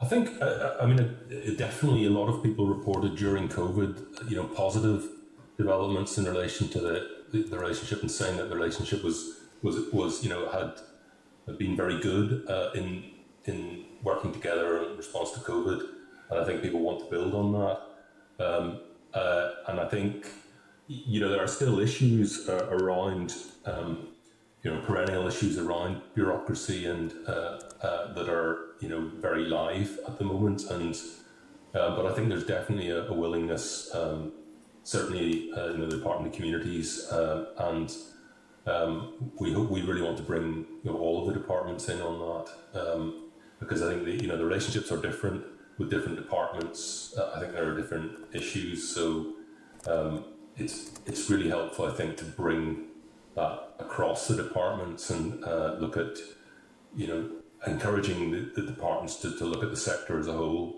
and and have a sort of consistently um, supportive approach um, uh, so that uh, you know there aren't a, you know a lot of different um, variable approaches being taken. Okay, and so it'd be fair to say that the relationship, uh, the working relationship has improved, but um, you know there's a way to go still.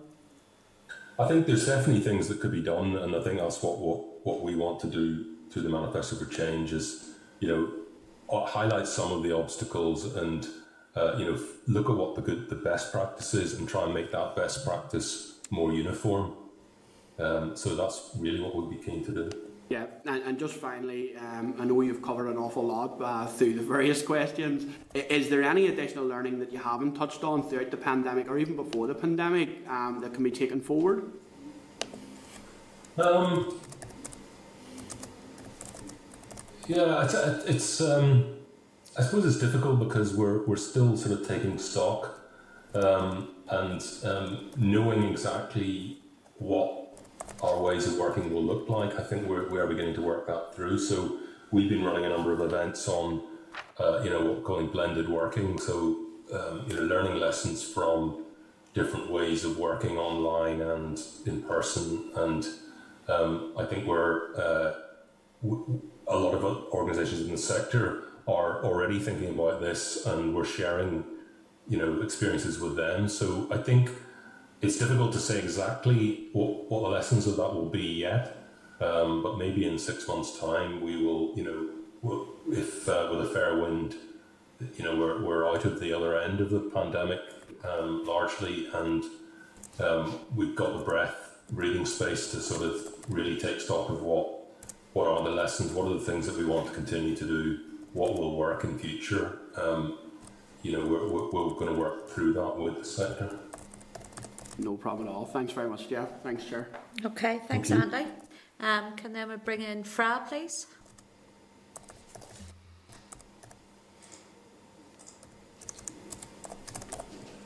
Fra, go ahead. Sure, uh, thank you uh, for that. Sorry, uh, my finger hit the wrong button there, and uh, it, was, it cost me out into oblivion there for a couple of seconds. But uh, I want to thank Jeff for the presentation. Uh, it's, it's, good to see uh, the likes of NICVA who are continuously to strategically plan uh, for the future and what has been a difficult past year. And, and most of the questions that I was going to ask have been touched on. I know that Kellie touched on full recovery, cost recovery and the multi-year funding award. And uh, uh, uh, uh, I thank God that we have a minister in at present who is steeped in the community sector, understands it, appreciates the work, and will always argue their, their, their, their corner. But I think there's a number of things that uh, that, that that that I would I would like to, to, to, to say, and I know Jeff had touched uh, on on the, the likes of uh, pensions and things like that. But there there are quite a number of groups, and it was mentioned earlier on, like the neighbourhood renewal and others. Uh, that, that haven't got pensions to look forward. They've given a lifetime service to the community, and uh, not that they, they are in it uh, for, for, for what they can get out of it, uh, but they, they, they have little to look forward to in times uh, in, in, in terms of pensions and other things uh, for the future. And I think it's important that that, that that we continue to focus in on on that. Uh, and, there are many within the community sector, and uh, people would understand it, uh, that uh, still don't feel uh, that they are pretty, the, their, their worth is appreciated. And, uh, there, and uh, one of the things that I would have to say, and uh, all of us have touched it at committee, that uh, at a, a really, really difficult time, uh, that the, these people uh, rose, to the challenge of uh, trying to make people's lives better on a very difficult occasion. And many times, uh, their, their, their, their, their very lives were at risk uh, at the head of, at the head of this pandemic, and we should never forget that, and never forget uh, that without these people, uh, that many many people uh, that that that would have relied on people getting in touch or feet being fed uh, would, wouldn't have got that. So I just wanted to make make that point. I think that uh, there there are. Uh, uh, uh, hundreds, and I, I'm, I'm actually I'm, I meant to say at the start. I know people come in and say that, that declare an interest. You know, I, I wouldn't like to declare an interest and uh, mention all the groups that I'm a member of. It would probably take me a half an hour. So I, I, I do think that at a time when it's difficult for community structures, that what we need to do is to constantly reach out and ensure that by default, uh, new ways of doing things, uh, that again, many of these community groups go to the, go to the wall. And I hope in, that in the strategies that NICVA is working out and development at the present, that it takes them into uh, consideration. I think that's uh, an important uh, an important factor of community life at the, at the present time. It's going to be difficult for people. It's going to be hard for people uh, to move on. But we need to continuously clap them on the slap them on the back and say, "Job well done. We will help you uh, whenever, wherever, and in whatever capacity uh, that uh, uh, uh, we, we, we can." And that's my rant over for the, the, the for this session anyway. Jeff, thank you very much for the, the presentation. Thank you. Thank you, Fra. Well said. Um, I'm going to bring in Karen, please. Thank you, Chair, and thank you, Jeff, and, and Jeff about like Fra. Uh, coming at the end, um, all the questions have been asked. You'll be glad to hear because you've you've got quite a number today. But I think it just shows you, Jeff, the support that you have in relation to the committee members and how passionate we feel um, about it. And and also, I just want to echo. Um, Fra, the chair, and others, um, and put on the record our thanks to the community uh, workers, um, volunteers, and organisations like yourselves, not just in the pandem- pandemic, but particularly in the pandemic. I seen the work that happened within my own community. Um, we have the Triax neighbourhood renewal area where I live. Um, and uh, the work that was done over the, particularly the pandemic, um, the vital services that was provided. You listed many of them um, today, all of those and more. When we see many services disappear, and some have yet to come back, um, unfortunately, Jeff. But as I know, you are well over um, all of the detail. We heard it here today. So for me, it's really good to hear um, a bit more around the work that is happening um, and that you do have a seat at the Joint Government and Community Sector Forum because I know that going forward that um, you will be working hard in relation to that because for me it isn't just that um, it is vitally important that, that these have a seat at the table of the community and voluntary sector but that um, the sector's always involved in the co-design from the very, very beginning and not at the end at delivery. Um, we've seen that too much over the years and I know um, particularly Jeff you had answered questions there around the, the health and social care delivering uh, uh, element of it. Um, and for me, I suppose what I should have said as well, I declared interest. My husband works in the sector. I worked there for 20 years. Um, all uh, the points that Kellie raised around um, uh, working in the sector, I, I went through that uh, as well, the vulnerability and the funding. But I did see over the years, Jeff, and, and still see it, just that the, the community and voluntary sector just are at times not a valued partner. Um, and we have many organisations in the community and voluntary sector, particularly in the health and social care element, that have been delivering and working in partnership with um, uh, health and social care for possibly 30 years. These organisations have been about, so when are they going to be trusted and, and valued? So um, I commend you on the work that you are taking forward and representing them groups and moving through government on, on that. Um, as Fra has said, we're lucky we have a minister who is uh, very grounded and embedded in the community and voluntary sector and committed to the work. Um, unfortunately, for somebody like myself and Minister Hargey, um, we did see a deadly pandemic that delayed a lot of the work that I know that um, the Minister wanted to take forward in relation to the sector. And you would have heard me speak earlier around um, the pay and terms and conditions, particularly for workers in the neighbourhood renewal and supporting people. But I know they're not the only ones. Um, that has been going on for many, many years. And as Fra said, um, they put themselves forward. They're not even asking and never would for a pay increase when we see other sectors of workers mobilising. Um, and I just think that that's a complete injustice, and, and, we do need to look at that because, as Fra pointed out, um, people then don't even have a pension at the end of this. So a lot of work that has to be done, but lucky that we have a master that's committed and working towards it. And just on the the um, the funding, um, I suppose what I wanted to say, agree on all the approaches as well. Jeff, um, good to see around the welcome, the key piece around the manifesto for change. And then in terms of the full cost recovery and funding model, just um, I was Party's education spokesperson um, for the, the last period, and EA Youth brought on a new funding model. Jeff, I'm sure you're aware of it because you're over everything. Um, and I, I just thought that it, it was really good. Um, it reminded me um, very much in terms of the lottery funding, and I know they worked very closely with them. So they've got a full cost recovery, three year budget with flexibility in it. Um, uh, and I know they're just starting out in that and they will assess it as it goes along.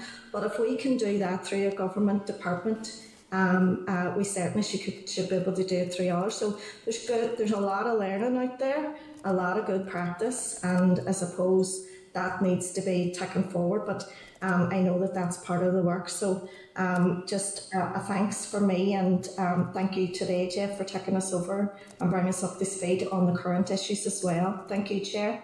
Thank you. Thank you, Karen. Um, no other member has indicated that they want to come in at this stage. Um, Jeff, I think you heard resounding appreciation um, from everyone in, in this committee, and I think uh, you, you, you you will be aware that we will continue um, to lobby on behalf of, of, the sector that you represent. So, could I just ask then that you take that back to your uh, your members? Um, just how much we do appreciate, as I said, not and as other members have said, not just the past year, but the many, many years uh, of service um, to the various sectors uh, within Northern Ireland. So thank you for joining us today, Jeff. Thank you. Really appreciate that. Thank you. Thank you. Thank you. Bye-bye. Bye. Okay, members, we're going to move on to agenda item 8, where we have a briefing from CO3 on the impact of COVID 19. You'll find the papers for this item at page 94 of your meeting packs. And then, can I welcome to the meeting Nora Smith, Richard Spratt, and Michelle Janes. So, Nora, how are you? Over to you. Yeah, I'm, I'm good, thank you, Paula. Um, so, just to start with a, a, an introduction to who CO3 is. So, for those that aren't aware of, of CO3, we're a membership based charity. Our members operate at a senior leadership level, working across the charity and social enterprise sector, and we've just over 700 members. And you know, I want to put on record that we welcome and thank the committee for their focus on COVID 19 and the charity sector. You know, today is important both for us to reflect back, but also to look forward.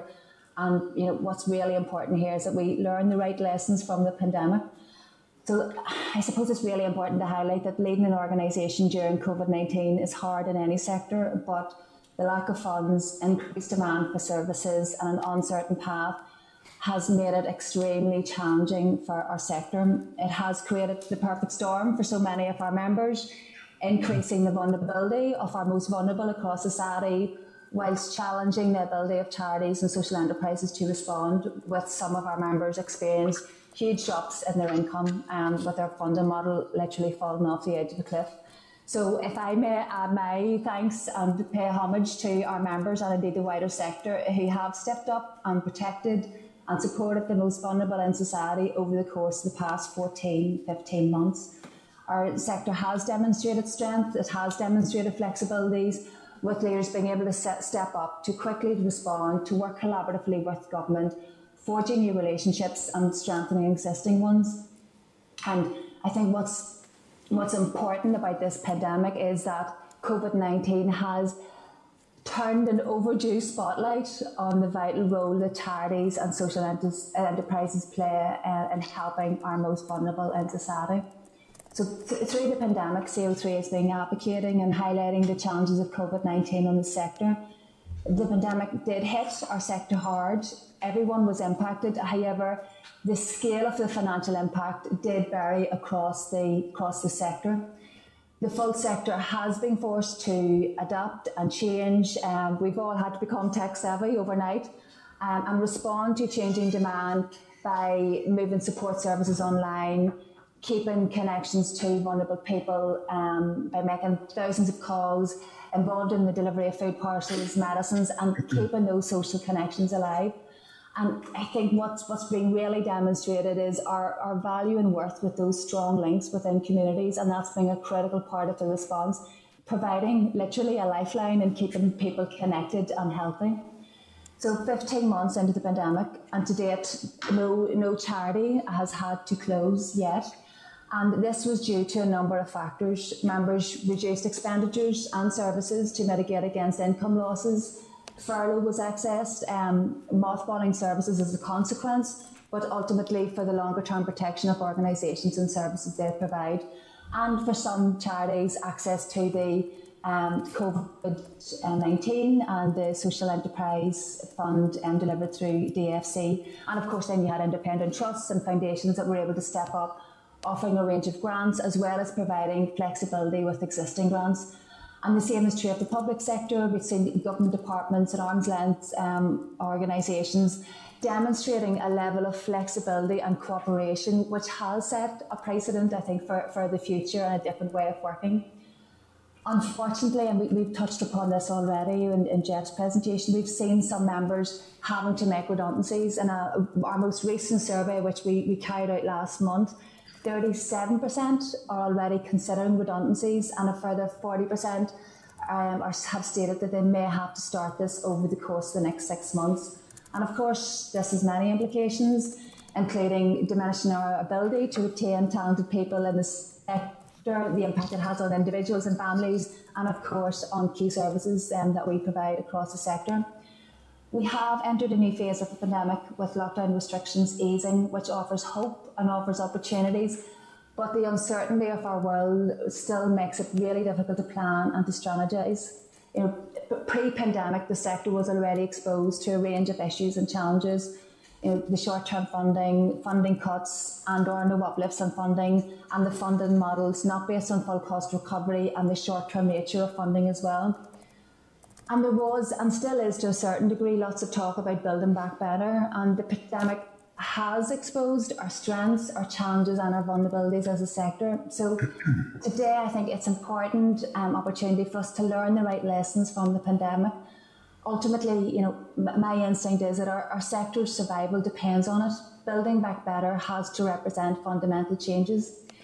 So the, National Lottery Community Fund recently launched a briefing offering their insight into administering the first phase of the DFC COVID-19 fund. So if you haven't read it already, please, please do. It's on their website.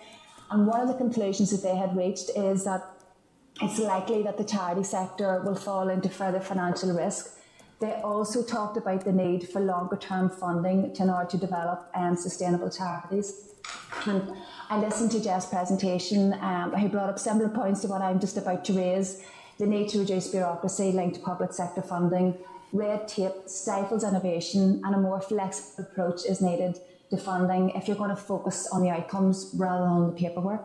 And of course, this is linked to changing the fundamental, the, the, the funding model, short-term nature of funding. It has to change.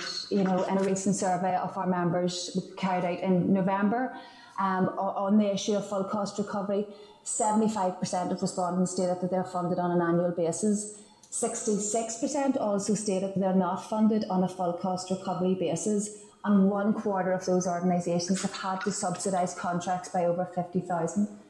So this just isn't sustainable. So I've, I've, listed a number of recommendations in the briefing paper today. I'm not going to repeat those in the interest of um, saving time um, and giving um, the opportunity for Michelle and Richard to offer their insights and experiences of the pandemic as well. Thank you. Okay, thank you. Uh, Michelle or Richard, have you anything that you, you want to add at this stage yet? Michelle, after you. Thank you, Richard. Um, good afternoon, everybody. Thank you, Chair.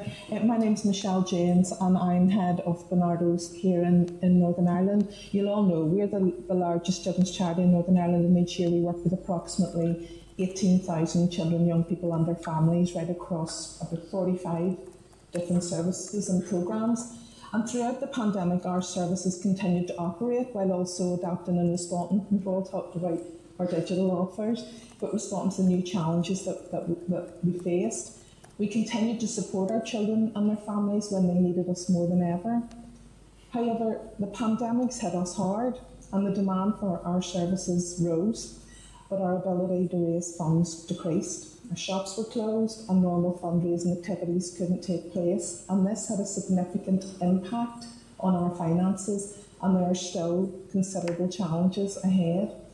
Barnardo's Northern Ireland has a good relationship with the Department for Communities, and recently we participated in the Department's Access to Food Engagement event. We co chair the Anti Poverty Strategy co design group with the Department, and we value the opportunity to collaborate with DFC, and we appreciate the Department's commitment to shared purpose, learning, and focus on, on reducing vulnerability. We welcomed the COVID 19 related initiatives, which mitigated some of the negative impacts of the pandemic, including the furlough scheme, the department's BSCE recovery fund. And we were also pleased the, to be asked by the department to distribute a seasonal appeal in December 2020 to children and families that needed support. Over a period of only a few weeks, we distributed £210,000 worth of food vouchers and practical support which benefited 9,000 children and families in Northern Ireland. Therefore, we were very disappointed when we were deemed ineligible for the DFC COVID 19 Charity Fund. Our governance arrangements are appropriately robust to maintain DFC contracts. You know, you talked earlier about supporting people in uh, neighbourhood renewal. And, and it's also um, appropriately robust to distribute much needed funding to vulnerable families. So it was really disheartening that our application was rejected. As we demonstrated with the seasonal appeal, we work in local communities all across Northern Ireland with some of the most vulnerable children and young people, including children with disabilities, children at risk of sexual exploitation, and children in care. We would urge the Department to reconsider the criteria for future funding so that our children and families across Northern Ireland are not left without support. You know, I listened to Jeff talking earlier and listened to Kellie and also with, what Nora said. Another major concern for us is full cost recovery. Many of our services are not contracted with full cost recovery, with the remainder being subsidised by Barnardo's Northern Ireland voluntary funds, which we raise through our shops and fundraising activities. This is unsustainable, and in the past year, this has unfortunately led service closure, and some of you might be aware around our, our autism service, which was around for over 20 years, had to close. Finally, we want to highlight the benefits of longer term commissioning, and you've flagged this, we've all talked about this. Um, you know, longer contracts would encourage a more strategic use of resources and support efficiency within DFC, allowing community and voluntary sector organisations to improve services, innovate, provide continuity and stability, not only for our children and their families, but also for our staff. A move to commissioning cycles of three to five years will allow us to focus on service delivery rather than funding applications. In summary, you know, we'd have three asks that we move to full cost recovery, the default for all contracts, that there's a move to longer term commissioning cycles with a minimum, a very minimum of three years. So that only then we'll be able to measure uh, outcomes properly. And you know, I would ask that we expand the eligibility criteria for the next round of funding for the charities operating in Northern Ireland, especially those on the Section 167 list. Thank you for listening to me. Thank you, Michelle. Richard? Yes, uh, thank you, Chair, for the opportunity to um, present and address the committee this morning. Uh, for those that don't know, Cancer Focus Northern Ireland is uh, the longest standing local cancer charity here, uh, working right across the cancer spectrum, uh, leading on the important work of, of prevention to try and reduce the incidence of cancer and, and, and the, the, the cost of that into the future, providing patient services. Uh, supporting people practically, emotionally, and psychologically, um, investing in groundbreaking research, and also uh, advocating at policy level. Uh, and the last few months have been the most challenging in our 52 year history, as it has been for, for many organisations and colleagues across the sector. Um, we, we work with thousands of families that, that receive the devastating news of a cancer diagnosis every year.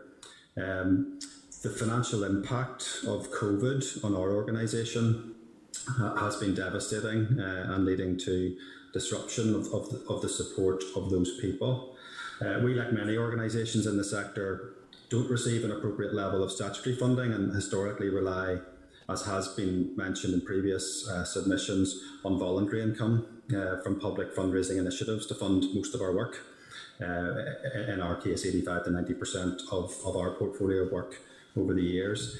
So, therefore, as a consequence, the pandemic has been very serious for our organisation. Uh, in the last 15 months, we have lost in excess of one and a half million of income um, between our charity retail function and community and event fundraising programs being understandably but severely disrupted uh, through lockdown. We're currently budgeting for our, own finan- our new financial year, which begins in August, um, and there remain high levels of uncertainty uh, about the recovery. I would like to, to, put on record and to acknowledge the, um, and thank the committee as a grateful recipient uh, from both the COVID 19 charity fund rounds and also the social enterprise fund. Uh, we did meet the eligibility criteria that was set uh, and had the opportunity to apply and draw down uh, support from these sources. And I would say, coupled with the furlough scheme, uh, that has been a lifeline, gone some way to filling the void that has been left in our fundraising income. Otherwise, the consequences would have been catastrophic. Uh, but we have had to react, uh, and again, speaking to many other colleagues uh, in the sector and through the CO3 network, um, we have had to put in place very acute cost reduction strategies in, in order to deal with um, the context that we find ourselves in. Uh, and we have unfortunately had to embark on redundancy processes uh, and reducing a staff team of over 100 by 15%. And obviously, we've tried to minimise the disruption to our frontline services, um, but haven't been able to avoid some level of service reduction and disruption. And this has impacted the patients and the families that we seek to serve. And these decisions are not taken lightly, but have been necessary, and as Nora has indicated, to protect and to maintain the medium to long term viability uh, of, of what we do and, and what we offer.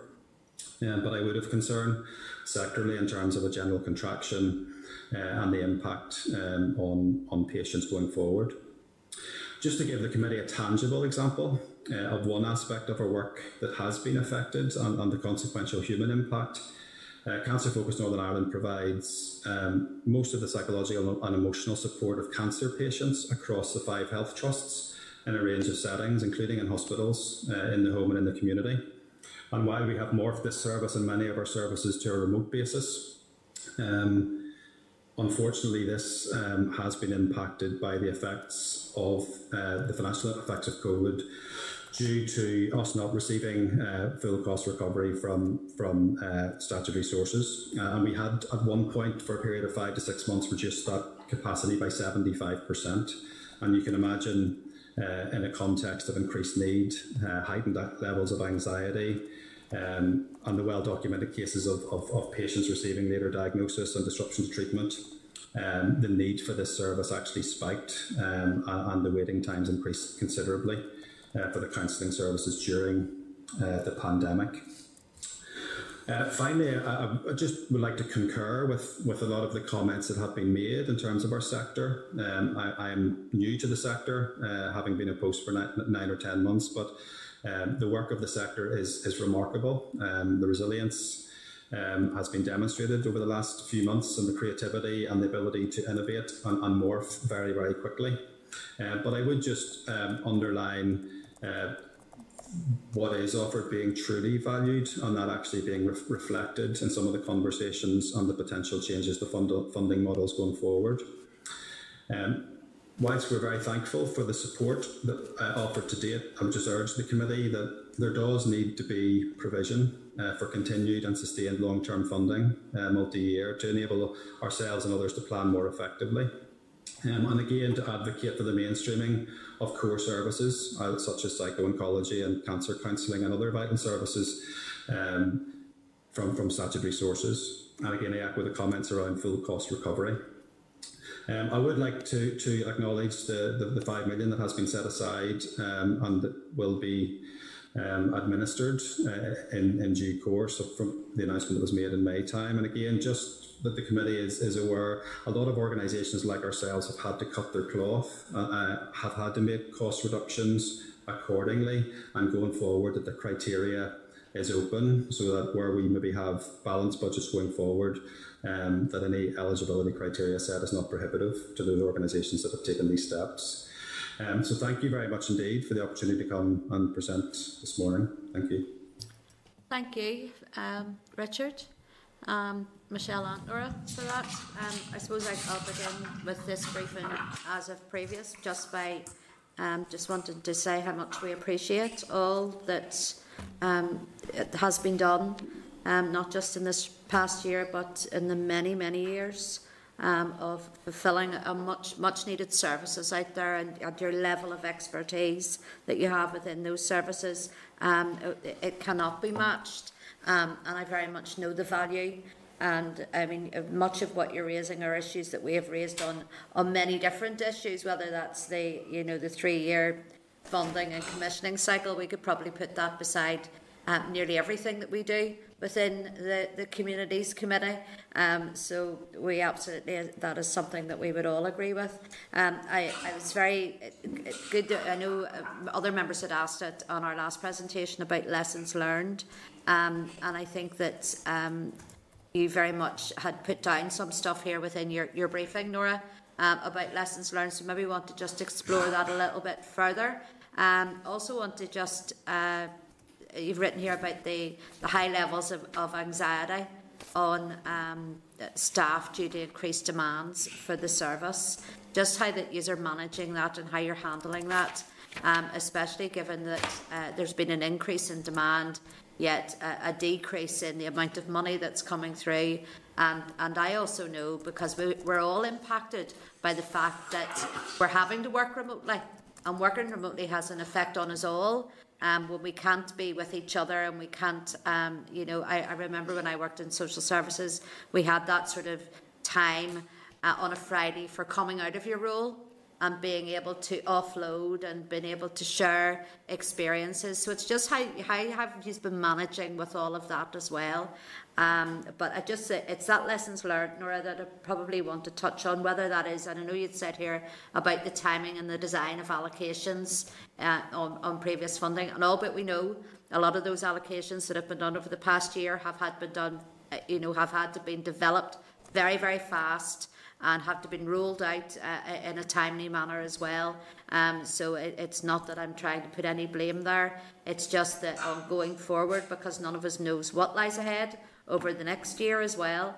Um, just then, how would you see a better? Um, and I know you'd written or put in there about the, that whole co-design um, with with actually yourselves as representatives of the sectors. Just a few things there. Um, yeah, it's just to touch on that the, the health and well-being piece. It's it is ginormous, um, um, and it, it does predate the pandemic as well, though. Yeah. You know, the the sector has been stretched and pulled. Um, you know, and it does. It comes back to the funding model. Um, you know, the, the you know the, the basis of full cost recovery is that it doesn't support the engine room costs. So as a result, then you know, you're trying to do more with less. And it's such a cliche, but it's a cliche for a reason as well. So even before the pandemic um, commenced, you know, there, there was a high sense of job insecurity and anxiousness and people already feeling overworked. And then the pandemic hit and it was just a whole new layer. Um, so it, it, it does come down to job security. It does come down to, you know, I think a big piece of this could be answered in relation to how the sector is fundamentally funded. Um, and of course, you know, the, the opportunity to have access to health and wellbeing services is really important and something that lots of our members would do anyway for their staff. But whenever you're not able to offer them job security, or whenever you have to put half your staff on furlough and then the other half have to um, take on the responsibility of, of, of more work, it takes its toll and it's taken its toll over many years. Um, so I'm, I'm not sure if I've offered any solutions there, but I think it is just important to, to, to, to highlight that. Um, so in, in relation to the, the lessons learned, you know, and we are, you know, we're all still learning through this pandemic. Um, and I do think, you know, the, the opportunity to to co-design a, a, criteria that represents where the sec- where the sector is now with this five million pound would be would be um, would be hugely beneficial. And I know that the DFC did consult and engage with a range of um, sector representatives and, and different members, but then they ultimately went into a room and um, you know wrote wrote the criteria um, and issued it. I think there is an opportunity to do that differently and um, you know to sit down with sector representatives, including ourselves and NICVA and others, around the table to look at well what is it that we need now and what should that criteria look like. Um, and you know we have to be realistic as well. This is only five million pound. It's not going to touch the sides. Um, but I, I, don't think that that should be something that the AFC should necessarily worry about because it'll only demonstrate the demand and the need to invest and build in um, stronger proposals to bid for, for more money moving forward. Yeah, just want to also um, then, and probably uh, just to ask that of, of that's part of Michelle as well. I note there, Nora, in your submission, you had said that um, when the the DFC charity fund reopened in 2020, January 2021, um, we still haven't received the information on that of who was funded, and that hasn't been published. Are the amounts? Is that correct? It, it, it is correct. Now, I was speaking to an official. Um, I was speaking to Joanna um, earlier this week, who was able to give me um, some some updated stats. So she had informed me that there, I think there was an additional seven million that was allocated. So the total funding to the sector allocated was twenty over just, just over twenty million. And I think there were seven hundred, approximately seven hundred charities that had benefited from it. Um, and as, as well, just to put on record, CO3 were one of those beneficiaries as well, and we are really grateful for that support. Um, but unfortunately, it did lock out, that criteria did lock out some members that did need, um, did need access to it, like Barnardo's and others. Yeah, and it's just well, we can ask um, um, as a committee the the, the um, for more information around that um, fund on the allocations uh, and the amounts. Um, but just then, I know Michelle, you're one of those charities. Then is that is a it, that their headquarters is not based here in Northern Ireland. And I know that when we got a briefing, and other members can correct me when they come in if I'm wrong, um, we had got a briefing on that, you know, a few months ago, and the department were very much trying to work around that. So I take it they were unable to work around that. Yeah, they were, Chair. They weren't able to work around it. So we lost um, nearly a million pounds last year in terms of fundraising and with the shops being closed. And we applied for 75,000 and the uh, ineligible bit was that we're not registered as a charity in Northern Ireland because we're already registered in UK and in Scotland. And so we're on, we're sitting like lots of other charities on the combined list with the Charity Commission here, this as a Section 167 organisation. Um, and so, so, we're waiting and we will, of course, register when, when that opportunity arrives. Um, and I did talk to officials as well who um, there was some assumptions made about when money comes out from other jurisdictions that we would benefit, and that's actually not the case. Yeah, because, and I, again, I, I do remember the conversations here in committee around this and how that, mm-hmm. um, that we had highlighted that and the committee had highlighted on the back of, of previous um, witness sessions with, with yourselves. And yeah. we thought that there had been some sort of um, room had been made there, or they'd made some sort of headway, but now you're telling us they haven't. We'll need to go have to go back and ask those questions around that as well. I'm going to open up, up to members um, of Robin and then of Kellie and then Karen. So I'm going to bring Robin in first. Thank you, Chair, and can I uh, thank uh, Nora, Michelle, and Richard uh, for uh, being in attendance today. And, and like uh, others, and very similar to the NICVA presentation, I think the work that you've done over the pandemic period is greatly appreciated um, and uh, valued, I think, think by all. Not that that makes any difference. I think it's valued across the communities, uh, across uh, folk of Northern Ireland every day of the year. I wonder, could I just pose, uh, you, Nora answered a few questions there from the chair, which uh, I had on my list. Uh, so I wonder, could you um, in terms of uh, addressing the issues that you've you've raised, and I've no doubt that the members of the Communities Committee will indeed be supportive of, you. But uh, in terms of how you take your message forward uh, into the wider political context and the wider decision making context, what, what is your strategy uh, in terms of, of moving that forward? Uh, can I ask that as number one, and then perhaps specifically to, to Michelle? Uh, Michelle, I, I also sit on the um, uh, Education Committee, uh, and there is a great deal of uh, support within the Education Committee uh, for those children, and I suppose the pandemic has highlighted the issue. Those children who are at risk or, or in care uh, and indeed the difficulties that those children had in keeping up with uh, edu- education and support. And, and, I do believe that there, there, there would be a mind in the uh, amongst the education members uh, to support specific initiatives to, to address those children um, uh, needs. And then perhaps to Richard. Richard, you mentioned the five million budget uh, allocation.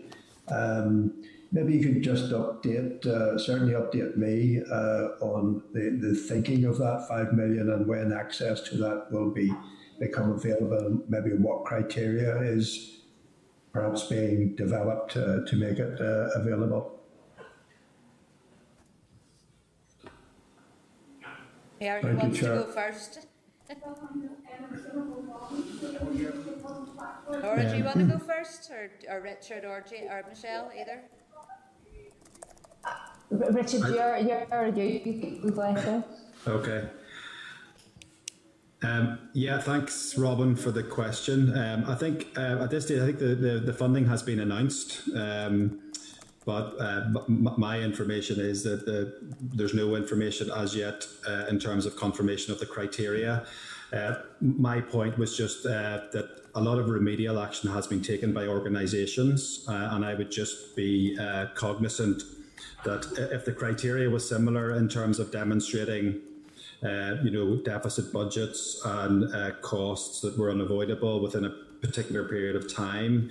Uh, a lot of organisations have morphed and had to adapt, and uh, we, as an example, have worked towards a balanced budget, but that is off the back of a fairly acute cost reduction piece of work. Um, so I would just worry um, that if similar criteria was applied, it could be prohibitive to more organisations. Um, and I know Michelle has some thoughts around you know the, the, criteria from, from from the last round as well. So that that, that was the point that I was uh, seeking to make. Okay, thank you, Richard. Yeah, it's just just. Oh, sorry, Michelle.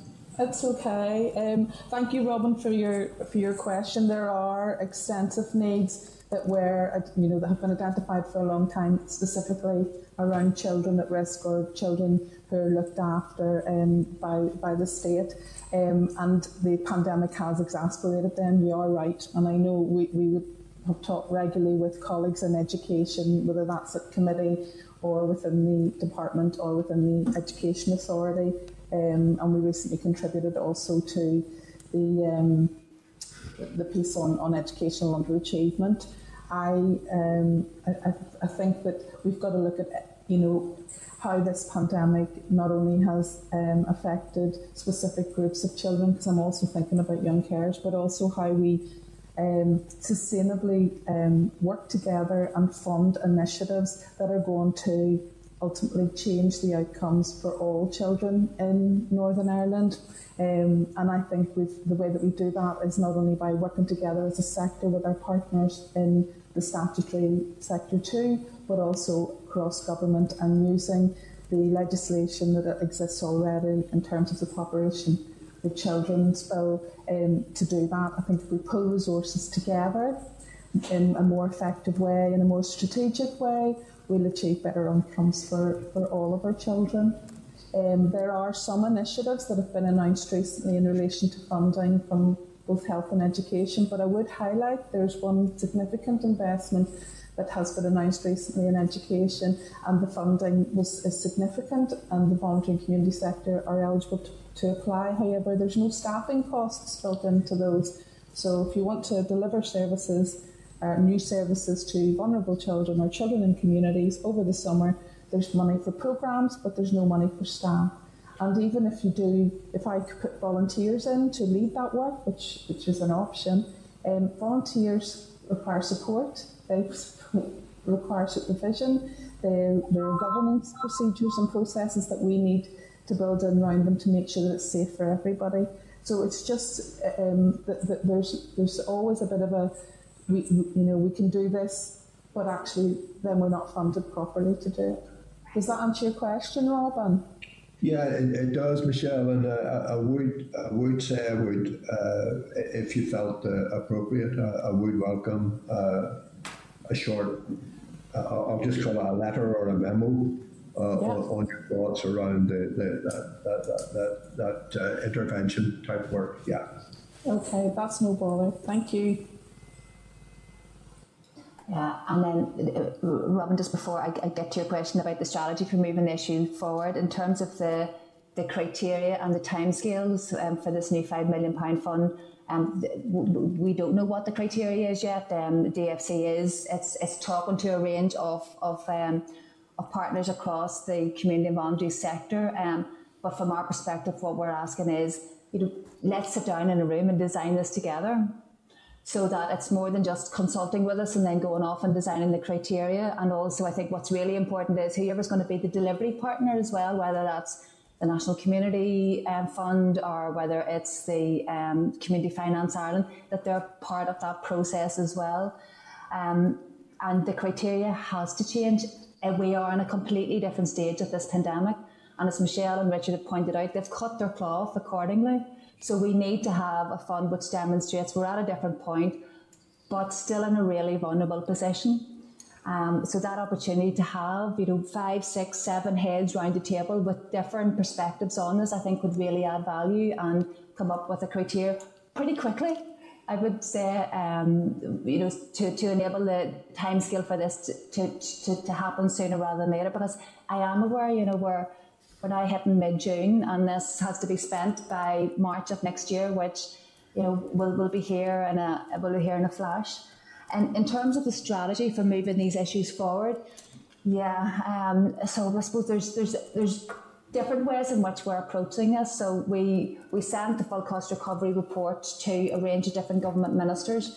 We had a roundtable with with um, the finance minister Conor Murphy um, about six seven weeks ago, and that resulted in one of our members being involved in a um, innovation lab through the Department of Finance about how we design public procurement policy which ensures that full cost recovery is built into it and as, as, as well as sitting alongside social value. But I think it's important not to confuse the two. They are different, but they are interconnected. Um, I think there's also an education piece as well about how we build our relationships across government departments and with government departments as well.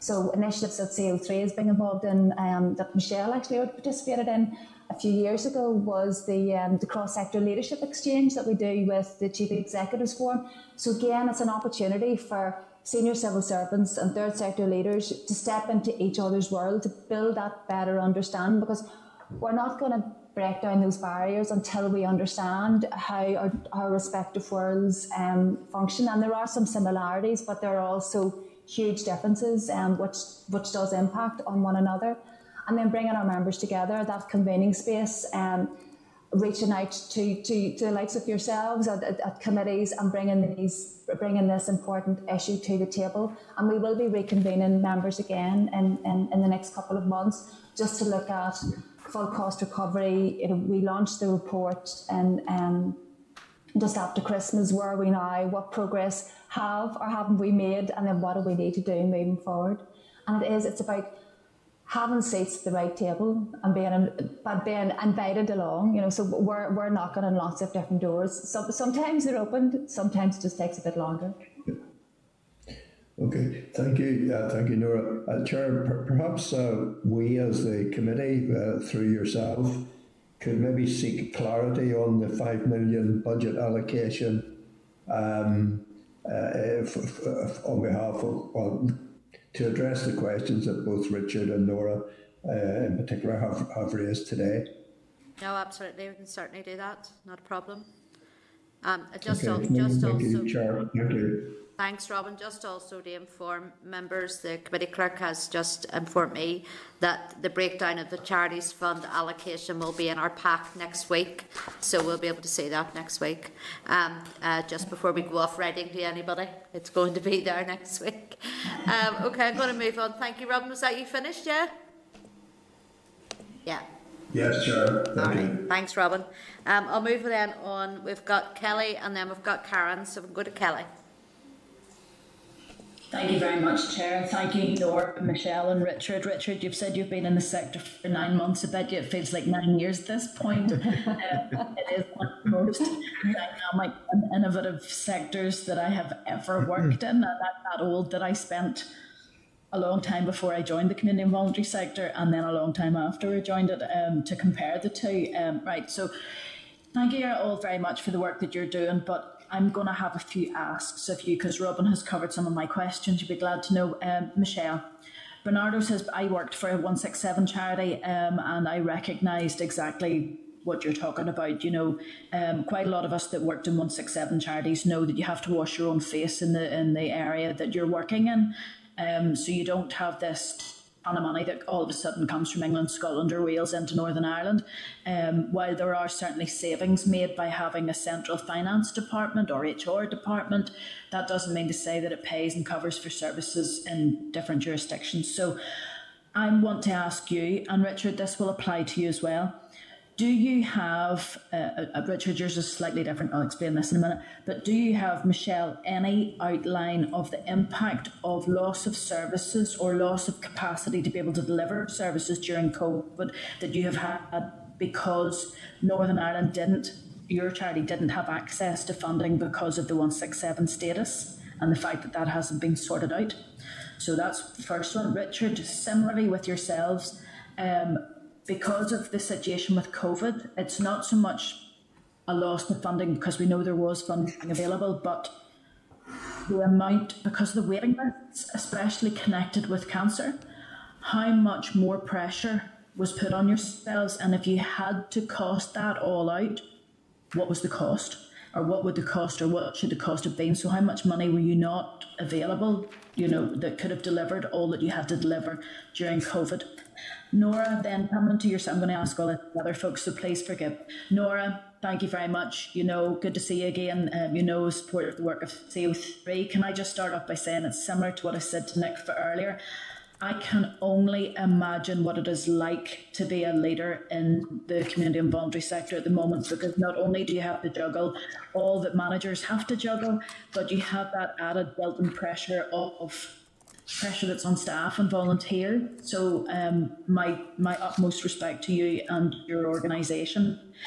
Um, Nora, I'm assuming that you're that CO3 is on a joint government and community sector forum. And I'm just wondering, um, I know you had spelled out there about the full cost recovery and the papers that are going forward to try and, and move that issue forward. Has there been any discussion about how full cost recovery is going to be implemented across all departments? Is there going to be an agreement that would be relevant for all departments, you know, a, a one approach? Um, and as well as that, I wanted to ask you, there's obviously going to be a new programme for government coming up. Has there been any work from the Joint Government and Community Sector Forum to bring forward full cost recovery in that programme for government? And the other thing I wanted to ask you, Nora, is um, is there any report that we can look at that confirms just how much of public services are being delivered by the community and voluntary sector? Now, when I worked in community transport, for instance, um, you could turn around and say 77 million, at that stage, 77 million passenger trips were being delivered by TransLink. Massive amount of people. Uh, my community transport people at that stage were delivering 2 million um, passenger trips. So I could sort of see how much of the market that we were delivering upon. But when you start to think about how much of health and social care, community services that are being delivered, do we actually know how much public services? Because Northern Ireland, I feel, depends very heavily on our community and voluntary sector. But does that actually reflect in the amount of money that's being spent? And I doubt it is. So I'll leave all those. Sorry for all the questions there, folks, but I thought I would get them in all together. So Michelle, if you want to talk about your, you know, the impact, mm-hmm. maybe Nora. Thank you. Okay, Kellie, thank you. Um, so we're, we're still working through the, the whole financial impact of, of the pandemic, and I think it's going to take us um, at least this year to really understand because, you know, like Richard said, we've tightened our belts, we've reviewed lots and lots of different areas. We are trying our hardest to protect the frontline services that, that we deliver. And as I said, our income was reduced by approximately a million pounds. Um, and so we, we, you know, some of the initiatives did help in, in terms of the furlough scheme, um, but that was primarily used for retail staff. Obviously, my children's services staff needed to be still out there. The, our children's house needed to be open. Our foster carers kept delivering. Um, uh, our leaving care services, um, all, all, of those were people were still out and about and, and, and doing the work they needed to. We, we did avail of four and a half thousand pounds towards PPE from the VCSE COVID Recovery Fund, so that's helped a wee bit towards the, the, um, the PPE cost. We prioritise spend on essential services to ensure children and families don't experience a reduction in the service um, they receive. However, that has meant, um, Nora referred to the engine room services, that's meant our support services have been reduced to ensure that essential services can continue to deliver. So like Richard talked about, we're trying to work to balance budget. It's the bit about we've shrunk things that we can, but you know, as you know yourself, somebody else still has to do that piece of work. You know, so you'll find people who are already running at 150 miles an hour now getting something else to do too. We've made a commitment to achieving reductions in our operating costs to protect essential services for this year. However, that will mean um, that the reinvestment of income is severely restricted and may lead to reductions in essential services as we move towards the end of this financial year. We're already having some conversations, some difficult conversations. Kellie, you know, when you're not full cost recovered, so if I'm getting if I've got public sector contract and it's 65, 70%, I've got to find the 30% somewhere else. And if I can't find it, I can't deliver it. And that's, that's the hardest thing because, especially when you work in an area with vulnerable children and the young people and, and their families. Um, so it will, the sh- predicted shortfall in our voluntary funds will impact the organisation um, as we try to maintain our capability and capacity to work with children and families during a time of increasing need and complexity. You know, we're now at 18,000. If you if we'd had this conversation two weeks ago, I would have been telling you that we worked with 14,000 children and young people in their families last year. That's the sort of increase, the demand that we're seeing. Um, we risk being unable to continue subsidising services um, contracted before below the full cost recovery and that could lead, as I said, to the inability to fulfil some contracts, which will lead to a loss of key services for vulnerable children and young people. So that's what we're doing. We won't know the huge impact. I did refer to you earlier, we did have to close our, our autism service. We'd had a history of just being so underfunded. It was only 25% funded, and I just didn't have. And, and, and I know the need, and I personally and professionally know the need out there in relation to ASD, um, but I couldn't do that. And there's some other services that we're really going to have to look at going forward. Yeah. So it's hard. It really is, yeah. So, uh, Kellie, thanks for your question. Um, yes, it does feel like more than nine, uh, nine years. Uh, yeah, I'll stick with the example maybe that I use in terms of of uh, counselling and like this this the, the, this is a service that is offered you know in hospital settings across the trusts uh, as well as other community settings. There's a perception certainly at the service user patient end that it's actually part of the holistic care package alongside the diagnostic and, and treatment pathways for patients. Um, and then, therefore, when it reduces or disappears, all of a sudden, then you know it's it's it's it's more uh, apparent, you know, where it's funded from. Uh, so, in terms of our specialist cancer care counselling, we we would receive SLAs from four of the five health trusts for I think around 231 hours a week, of which 56 hours would be funded. That's about 25 percent. Um, so, th- th- therefore, the impact for us. Um, you know, was that we have, you know, we have to fund the balance from from voluntary income. Uh, and, and, therefore we were in in, in, a, in a crisis, you know, um, March April of last year. We did manage, you know, to because I was keen that that's a service that needed to be prioritised. That it was down at capacity for about seventy five percent for about five to six months, but we got it back up and running again. But there, there, there is a real need, I think, for that as an example on other services, you know, that, that is perceived to be core, um, uh, to, you know, to be mainstreamed, you know, and, and actually, uh, you know, more value attributed to the service, you know, from statutory source. So yes, uh, you know, we, we, we, we can, you know, and again, that 25% is not fully cost recovered. You know, that's a consistent theme. Um, but yes, you know, we, we, we can cost what, what's required like pre-COVID, um, and this is off the top of my head, but certainly in the Belfast Trust and I think the Southern Trust, there were 13 and 20 week waiting times, respectively, for cancer patients who were who were wanted to receive counselling. Um, and our counselling is run with no cap because everyone's cancer journey is unique. So the sessions were were uncapped. Um, that did spike to almost, uh, I think, over 45 weeks, you know, as a result of the, uh, you know, the delay and, and waiting times therefore increased. Now, we have had some emergency funding via the Department of Health in the early part of this year uh, to try and redress some of the waiting lists. Uh, but it is so important that we, um, you know, ha- have the ability to build back and recover you know, to, to pre-COVID levels that were distressed anyway. One other quick example as well is a driving service, you know, where we were driving about a thousand cancer patients every year to chemo and radio sessions. Again, no aligned statutory funding source.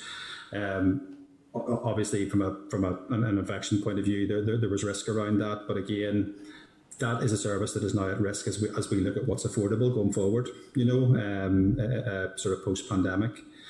So hopefully that answers your question. Um, yeah, but you know the situation is is is distressed. And can I just ask you then on that, um, on the transport, the transport side, you get me started, Richard. I'm a geek on transport. Take it then that you are covering the volunteers' costs, the 45p per mile, uh, yeah. and no funding for that. Yeah, so we fund that entirely from our from our voluntary income, and yes, further to Michelle's point earlier, volunteers are not free. You know, there, there is a huge amount of safeguarding, risk assessment, governance around that. Um, yeah, and our contribution to the volunteer is to cover mileage. Um, but it's a hugely vital service in terms of you know the uh, you know especially for people who come from uh, more socially deprived backgrounds and who are maybe have five weeks of radio Bridgwater and, and need to get there every day uh, and don't have access to transport. So I think um, it's just another example of a service that is not funded, um, but that has been relied upon, you know, by by the by the you know by the health service uh, in, in, addition to the other provision that is that is made. It's one of those hidden things, and yeah. you know, be able to say, you know, foster services and the amount of transport. Mm-hmm. But I can geek all day on transport, but I want to hear from no. Thank you, Rit. Uh, yeah. Rit can Nora, I, over to you. Can I just remind members, and uh, we're now under some time pressures, so if we could be as direct as possible, that would be great. Yeah. Um, so, so, in relation to the question about the joint forum, Kellie, we we're not members of the um, joint forum, but our chair, um, Anne-Marie McClure, is chair of CO3 and chair of the joint forum. So there is that communication link between between the two. Um, we, we did a response to the, um, I'm, I'm not sure if the joint forum did a response to the joint forum. That would be something that would need to clarify and come back to you on. Um, we did a response to the, the programme for government. Um, and to be honest, um, and it feels like a lifetime ago now, but for, for, off the top of my head, um, it was a very high level document. So there was, there was, a, there was quite a lot of detail missing from it. So it, it probably raised more questions than the opportunity to offer um, any real response to. And I, I, that was, I, those were the two key points that we had raised at the time, just the absence of detail and no ownership of outcomes as well. And the, the outcomes, again, were, were, were very loose and difficult to, to pin down.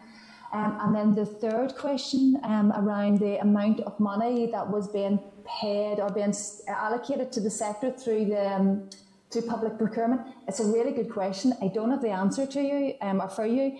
I do know that um, I think there's something like three billion pound that's allocated annually um, through public procurement on spending. But what that actual breakdown is for our sector specifically, I don't know, um, and I'm not even sure how we would go about trying to find that. But it's, certainly something that I can do a bit more digging on, or if you can on our behalf, brilliant. Sorry, thank you, Chair. Um, no, that, that's why I was asking because um, we do have an issue where if we are going to respect the work of the community and voluntary sector, we need to know just how mm. much, and we can't ignore that anymore. But thank you very much. Thank you, Kellie. Thank you. Um, I have then one more member to come in. If we could bring Karen in, please. Thank you, Chair, and I, I will be quick. I know uh, coming in last again, it is covered, mostly is covered, and we're under pressure for time. But thank you, Nora, Michelle, and Richard. And I'm not going to go over you would have heard my earlier contributions, and that stands to yourselves. Once again, I want to thank you and commend everybody working within your organisations for the invaluable work. Lucky enough, I have um, over being a community and voluntary worker, but also in this role, I have um, seen it firsthand and been involved with many of your organisations. Um, Barnardo's, um, I was very lucky that over the time being in the Education Committee, I learnt a lot more in relation to the work and valuable work that you do um, and the, the work that Michelle that you do here in my community in, in Derry.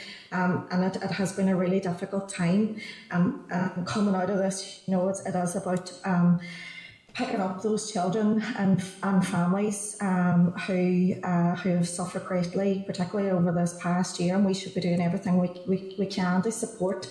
And I think going into this pandemic, um, uh, you know, we were butting for funds and all the rest. And once we got money, it became clear the grey areas that existed for some of your organisations across different departments and jurisdictions and things like that there. So hopefully there's a lot of learning there for us coming out of this. Um, Michelle, see just, uh, and I'll ask in a group maybe because of time and then come back, but for yourself, I know you touched there because I was going to ask Was there education funding? I know you said there is now, but was there education COVID emergency funding? Or um, uh, did the Department of Economy uh, support the, the shops in terms of the charity shops? And I know that goes across also for, for Cancer Focus and many other charities. Um, uh, for yourself, Richard, um, welcome to the post. Uh, I have been very lucky um, involved with the Ladies Cancer Support Group here in Derry for many years, um, so uh, will be aware of how difficult it is for, ch- for charities like yourself. And just listening to yourself and Kellie talk there, the hidden cost of cancer was always something that, that we worked on and championed and continued to do. Um, you know, when you're talking about transport not funding, um, uh, that was something that the group here provides and would have provided in the past. We would have people from Derry travelling to Belfast, having to stay, all those costs that your charities and ours um, come on behind and, and support. But again, I think a question for yourself I wanted to ask was um, did health and is health providing uh, COVID emergency funding also for cancer charities? Um, I know you've been lucky enough there in terms of DFC funding, but is health also contributing? Um, and uh, that's that's the only two questions I have. Michelle and Richard, if you could come on. Okay, thank you, Karen, and thank you for your, your kind words and your support always. Um, very, very welcome. In relation to support from other government departments, the way it worked was that the department gave us the assurance um, that we didn't have to put staff on furlough. So they covered the cost of the contracts that we already had. We still had to find the bits of the contract that isn't paid for. Um, you know, so for example, um, in education, in schools counselling, um, uh, there's parts of the contracts are that where, where somebody's off sick, that's not covered, um, and we have to pay them for somebody else coming in. What we did with schools counselling was fantastic, was we were able to get everybody online um, and then as schools started to open up again and feel more confident, we've been able to get our counsellors back in really quickly, um, especially in our special schools. Um, it would be great if we could see, you know, if we could see quickly the pilot for schools counselling being rolled out. Um, that would be even better. But no, they they covered. They, they gave us letters of assurance to cover the, the, the contracted costs so we didn't have to furlough those frontline staff. Um, health did the same. Um, and uh, so that was at departmental level and with communities, with the contracts we had for neighbourhood renewal and with supporting people, we were able to avail of some additional supporting people funds, um, capital costs that really help, um, for example, at our leaving care service because um, obviously we needed a bit more space um, with the whole the, all the regulations around social distancing. Okay, oh, economy, the other bit was economy. We were able to avail some, some funding for, for, the, for the shops. Yeah. Unfortunately, we, we, we have had to close some of our shops. You may have seen that. Um, we've had to reduce the number of shops, and, and we'll review that over the next while when we see um, how things develop. Mm. Thank you, Michelle. Richard? Uh, yeah, Karen, thanks for your very kind words and your support of the sector um, on behalf of ourselves and, and colleagues. Uh, we were fortunate that we did get some Department of Health emergency funding um, the, for the what was the last quarter of the previous financial year. Um, there was, I think, some money set aside specifically for for cancer charities from. I think money that maybe came from Westminster. Uh, it was a sm- very small amount of money, but we were able to access that in order to uh, re- uh, fund some of our creative therapies, our counselling work, and really the you know the the practical support of patients between January and March to the end of the previous financial year. Um, the department have also announced um, that, there has been, I think, nearly 11 million set aside into a cancer charity support fund, which is very welcome. Um, it went live on Monday of this week, and it's the intermediary. I think it's been administered by the Community Foundation in Northern Ireland.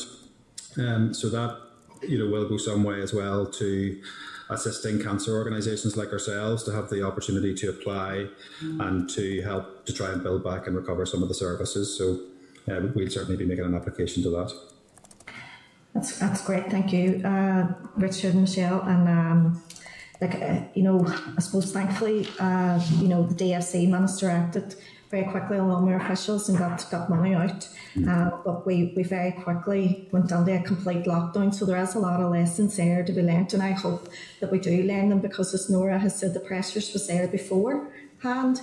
Uh, but COVID has shone a spotlight on it, um, and we do need to be working closer together across the government departments to make sure that because you are the ones that are providing the vital services, and you can't stop. Um, like you know, when you look at cancer, we, we we're it's it's life or death, um, and it's not just the person; it's the family.